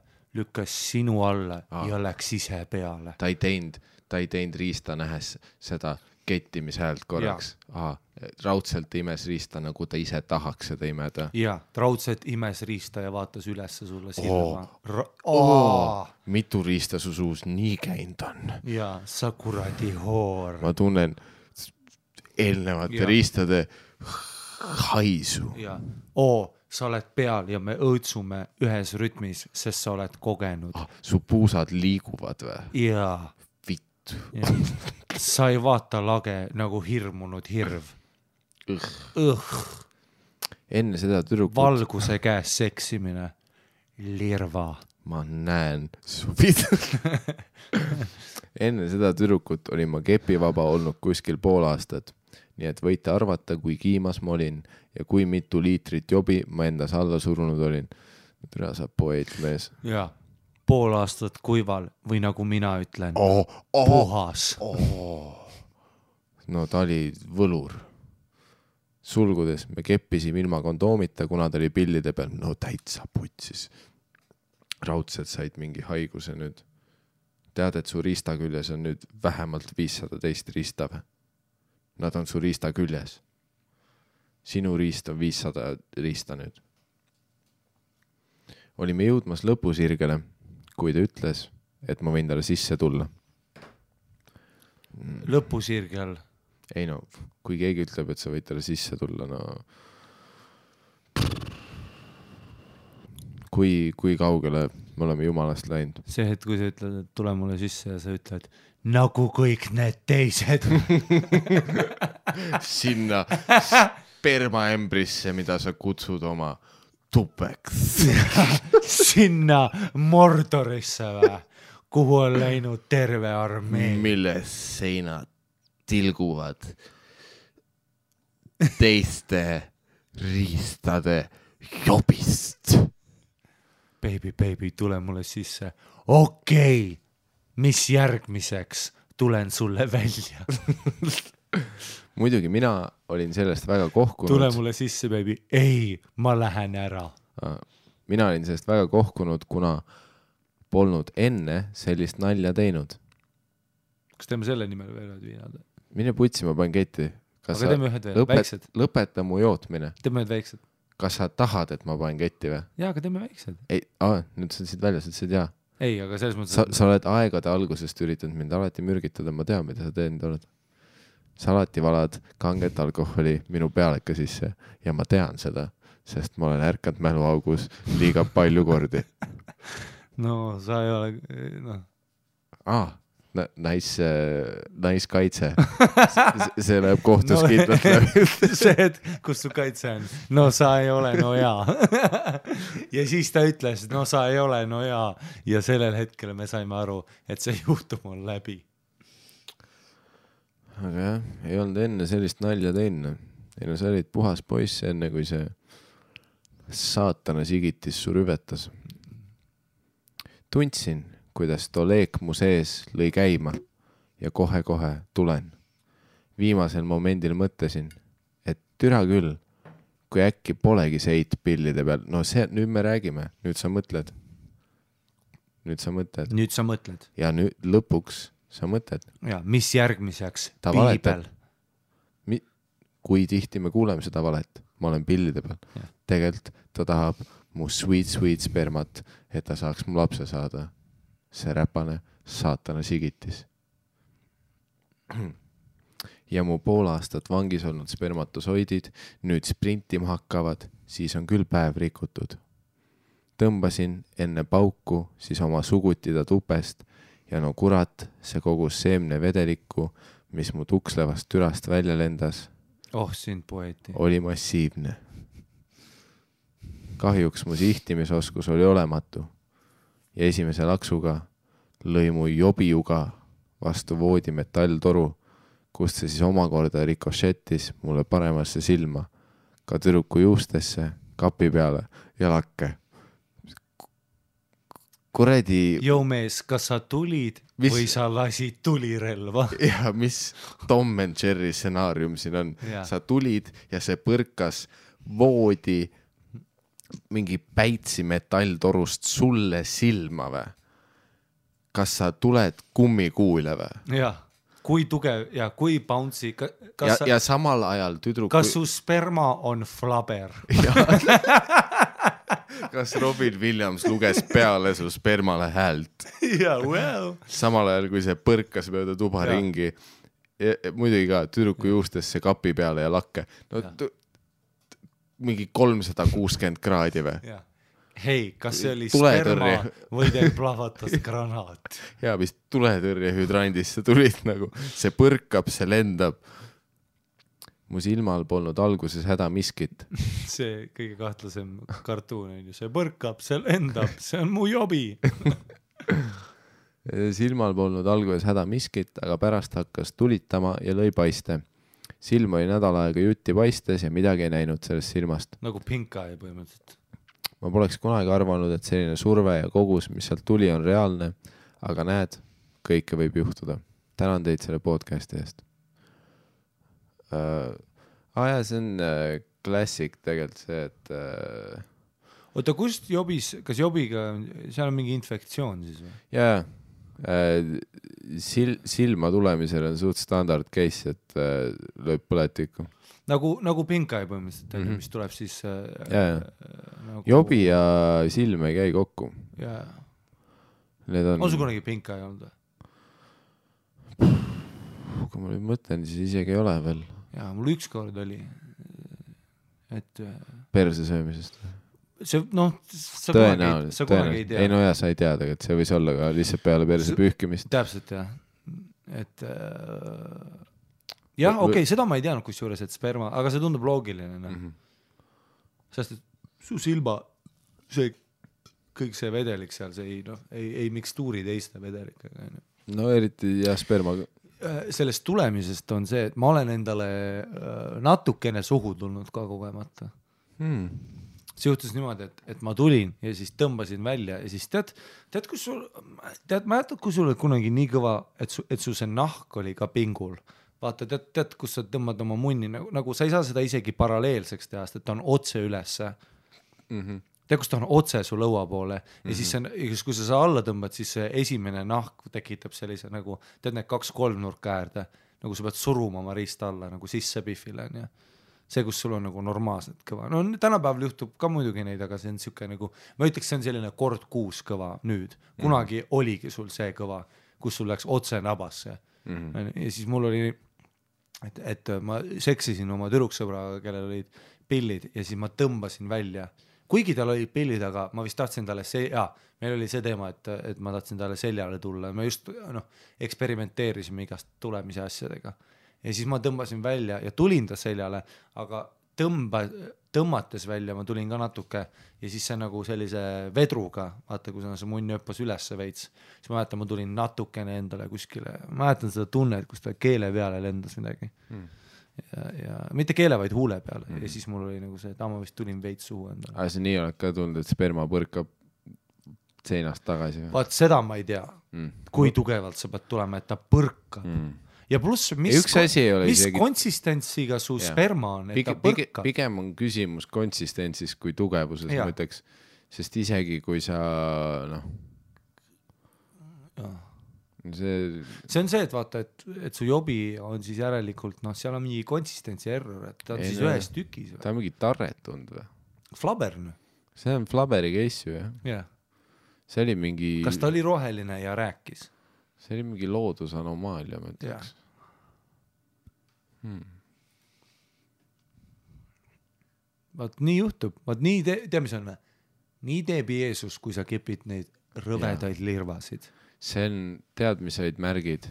see, et tal oli vähemalt kaks pool partnerit olnud ta ütles, et tal on pillid, ta ütles, tule mulle sisse, aga okei, okei, sa olid tark, sa olid tark, sa olid enne kuulnud, ta ütles, mul on pillid, tule sisse, tead mis, sa oled mõtlev inimene, sa said aru, ta tõenäoliselt valetab, ta tahab su last, ta tahab su flaberit oma sisse onju, ta tahab su flaberbeebisid jah, ja sa olid tark, sa tõmbasid välja, aga samas Jeesus ei puhka, ta näeb, ta jättis sulle väikse õppetunni. ta nägi, et noh. Ta, ta nägi ja ta tegi nii, et sina enam ei näe. Mm, -hmm. mm. -hmm. silm silma vastu, ja Flaber sperma vastu täpselt mm. mm. -hmm. ma loodan, et sina õppisid ja et me kõik õppisime. seksida tuleb süütult süütuga sada neliteist, kakskümmend üheksa. Mhm. see, kust tuleb tema sulle sisse, on see, kus sina ei näe. onju. Mooses ületas seda järve poolitades seda mm. -hmm. ei, see, me kõik teame seda peatükki, jah, see oli viiendas testamendis Fööniksi ordu. kui fööniks tuleb sulle külla ja ütleb Mm -hmm. et mul on pillid, siis ta ainult valetab, et tõsta sind lendu Mm -hmm. mm. -hmm. Mm. nii et jätame meelde, onju, seda sitta sa ei õpi koolis, seda sa õpid kirikus me korda, korda meiega koos, me ei seksi lirvadega, ja jah, null pluss partnerit, kõik üle nulli. ja sa kaldud jumala teelt kõrvale. jah. kui sa küsid, mitmega oled olnud ja ta ütleb ähm, nägemist, kui ta ütleb, et tal on pillid, pane kuub ja kübar ja lahku. järgmisesse külla, kui ta ütleb, tule sisse, sa oled juba jumala teelt liiga kaugel ja nüüd sa lähed ainult kaugemale. kui ta ütleb hei, tule külla, liiga otsekohane. tõenäoliselt enne mehi näinud. sada kakskümmend kaheksa, kuuskümmend neli, see, kes kutsub, saab ise silma, aamen. aamen. kas teeme ühed viinad, aamen? teeme ühe kirja veel. hei, hei, kuulates neid kirju, mida te ette loete, mis tunduvad nagu kaks tuhat pluss sündinud neidude välja mõeldud märjad unenäod, mõtlesin, et saadan teile loo. miks sa kohe solvama hakkad? hei, mine vittu. meil on es esiteks, mis siis, kui nad on kaks tuhat pluss sündinud, ongi parem, äkki on süütud jah, ja nagu... jumala teel. nagu ütlevad tussisööjate ordus inimesed, ta on ju neliteist super. ja mul on vanemate nõusolek. ähm,. mis on nagu keep it real ja loodetavasti muudab teie podcast'i veidi lõbusamaks. kui see just pole jälle see hetk, et mõte mu peas tundub ülikool ja naljakas, aga kui lugema hakkate, siis mõtlete, no nähhi ta üldse kirjutab. kuule, mine putsi. Anyways, Sunsetis Harimati rääkis õenalju ja see oli lihtsalt nii siiras ja nii tõsi. oota, mis asja, millal ma Sunsetis olin? suvetuuril, aa, mis pits ja mis pits see oli, noh, või ma tean, kas sa mäletad? ma olen sellest hetkest tsüklis olnud Hari. seda küll jah. me olime kaks päeva järjest Sunsetis. See oli minu jaoks üks päev. ei olnud kaks päeva? olime? aa, mina olin üks päev, õigus. no jälle. vabandused tegin Glen Woolile sooja. ja, ja. samamoodi on mis mul mu e-bitt oli? mul on vaja materjali praegu, Mihkel. ma ei tea, kuula järgi noh. kirjuta talle, e-bitt. kes ma olen. no äkki see tuleb siin kirjas välja no no.. äkki tuleb. Samamoodi on mul ka endal mis vanem õde no ma olen kettas. aa, et Jeesus, okei okay,, no tegelikult sa võtad tõsisemalt seda Jeesuse asja kui mina, okei okay,, ma saan aru, mulle ei meeldi kuulata, kuidas mingid, mingid naissaatanad meelitavad üllaid mehi enda sisse laskma jobilirvad. mm.. ahah, samamoodi on mul ka endal vanem õde, kellega ma Sunsetis kusjuures olin ja tundsime päris mitmes olukorras ennast ära. seega mul meenus üks päev, kus tööl olles mu õde kirjutas mulle, et õhtul, kepib et, ja õ- selle vastu piibel ei ole. et õhtul minu poole panen sul viina juba külma. veidi peale lõunat õde juba kutsus mind enda juurde, kirjutas, teeks koos suitsu ja räägime juttu, varsti tuleb rahvast ka. ütlesin õele, et oota kümme minutit ja ma tulen. Muidugi otsisin paberid välja ja hakkasin jobo keerama, kuna suitsetamiseks ju läheb. jõudsin õe juurde, hakkame suitsu tegema, tõmban välja jobo ning õde vaatab mulle sellise näoga otsa, et mida munni kas sa hakkad lapet korraldama või? ilmselgelt rääkisime mööda, mu õde mõtles lihtsalt, et tõmbame suitsu, mitte midagi muud. aga noh, kuna ma juba laitisin jobo, siis oleks ju patt mitte tõmmata. Tegime selle jobo ära ja juhtus nii, et õde tõmbas end täiesti lukku. ma ei osanud midagi teha, kuna ma olin lihtsalt, kuna ma olin lihtsalt nii fucking pilves, lihtsalt irnusin selle peale, et õde sojub kõrval, et kuidas ma jooma hakkan, ma nii kinni ju. tõmbasime lebosse ja vaatasime kerget komedit telkust ning õnneks õde irnus end enam-vähem adekvaatseks tagasi ja viinad sai külmast ära joodud. Tegelikult õed ja vennad, blessing, ükskõik kui munnid nad su vastu tegelikult väiksena olid ei hakka siia lõppu mingit I love you pläma kirjutama. nii et lihtsalt davai, hellab. mis kuradi meil see oli?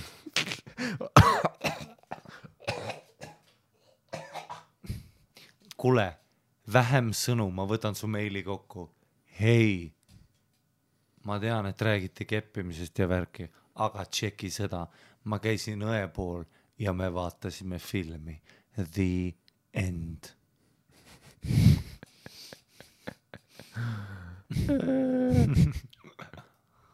kuigi nüüd ma hakkan mõtlema, ma ei mäleta munni, kas sa rääkisid õest midagi või? mis pitt see oli tõesti, millest ma rääkisin, ma küll ei ole savu teinud oma aega. Okei okay,, mis sa nüüd, sa avasid mingi eraldi akna nüüd, täitsa, oota, mis nüüd tuli? oota, mida vittu, see on kümme lehte, ma ei jaksa nii palju teha. okei, see, see, see, jätame laivile selle. see on jah mingi kakskümmend kolm meil on laiv, noh, see on ülehomme. ja, ja tolle jaoks. teeme, teeme vist laivi selle. aa ei, aa see on mingi tüüp, kes äh, põhimõtteliselt, ta tegi PDF-i oma kirjast, miks? ma ei tea, ta pani loo PDF-i ja see on mingi viieleheküljeline lugu ja ta saatis äh,, selle teeme vist laivil ja see on kuradi noh, siin on mingi teema noh. ei väga, väga lahe noh, tere, ma ei mäleta üldse, mida sa moest rääkisid. jaa, mis, mis pits, ma ei ole palju oma õest rääkinud ju.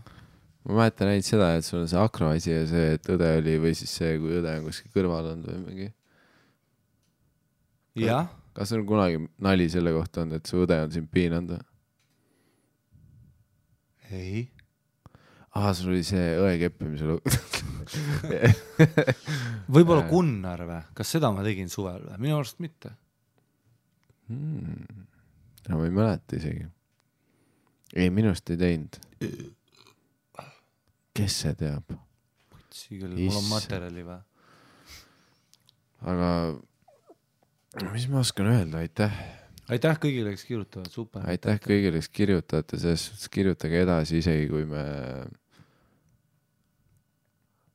onju Hollywoodis oleme, siis me ikka loeme neid kirju vahepeal kurat, see viin hakkas päris hästi pähe. ja varsti võiks ketti panna. ei, super. ja tegelikult mul oleks nüüd parem, ma ei tea lihtsalt mul on, ma ei tea, viina nii rahv ei jõua, pluss see ka, et mingid kuradi jäkud on all ja kuradi, ma ei tea. ei no me proovime olla ka nagu.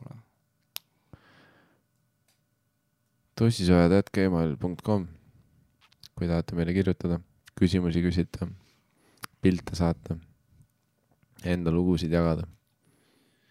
kõike, kõike võib kirjutada. kusjuures suht rahv on see, et ma pean vene kultuuris kahekümne viiendal me nagu lindistame seda show'd Mm -hmm. ja suht rahv on see, et ma pean kirjutama nagu kolme nädalaga tund aega materjali ja siis tegema seda ja mõtlema välja. Mm. ma olen nagu peast täiesti soodane. ei no aga sellepärast nad sind kutsuvadki milleks? meheks. Ma arvasin, et see on sellepärast, et ma loen piiblit ja ei käi koolis. see on osa sellest. see on komöödia alustala. see on see, miks sul hästi läheb, sest sa oled jumala teel. jah, kui nüüd mõtlema hakata. sest meie, vaat meil on sinuga vedanud, me oleme nagu endale kindlaks jäänud. Ja me oleme ainult nagu süütute naistega olnud. oot, oot, oot, oot, oot, sa tahad öelda mulle, et Comedy Estonias on mehi, kes on olnud lirvadega? Hmm. no ma ei hakka nimesid mainima, aga Roger Andre on jumala teelt kõrvale kaldunud. Mm, ma kuulsin sama ka, ma ei hakka nimesid mainima, aga Daniel Weinbergs on jumala Mm. teelt kõrvale kaldunud. ta oli nii lähedal. aga tead mis? vahel lihalikud himud saavad, no Jeesuse juurde saab alati tagasi tulla, aga meil on vaja selleks äh,, ei no kui sa oled mees, jah, kui sa oled naine ei no riista sa saad puhtaks pesta pühas vees mm, -hmm. pikalt leotades. aga seda kilet me uut ei saa. no see kilekott on läinud, jah, selles kilekotis on augud sees. sada neliteist, kaheksakümmend kaheksa. et kui veri ei voola, siis kaob. amen, aamen. tänane sessioon on ühel pool. olgu Jeesus teiega. my sweet Lord,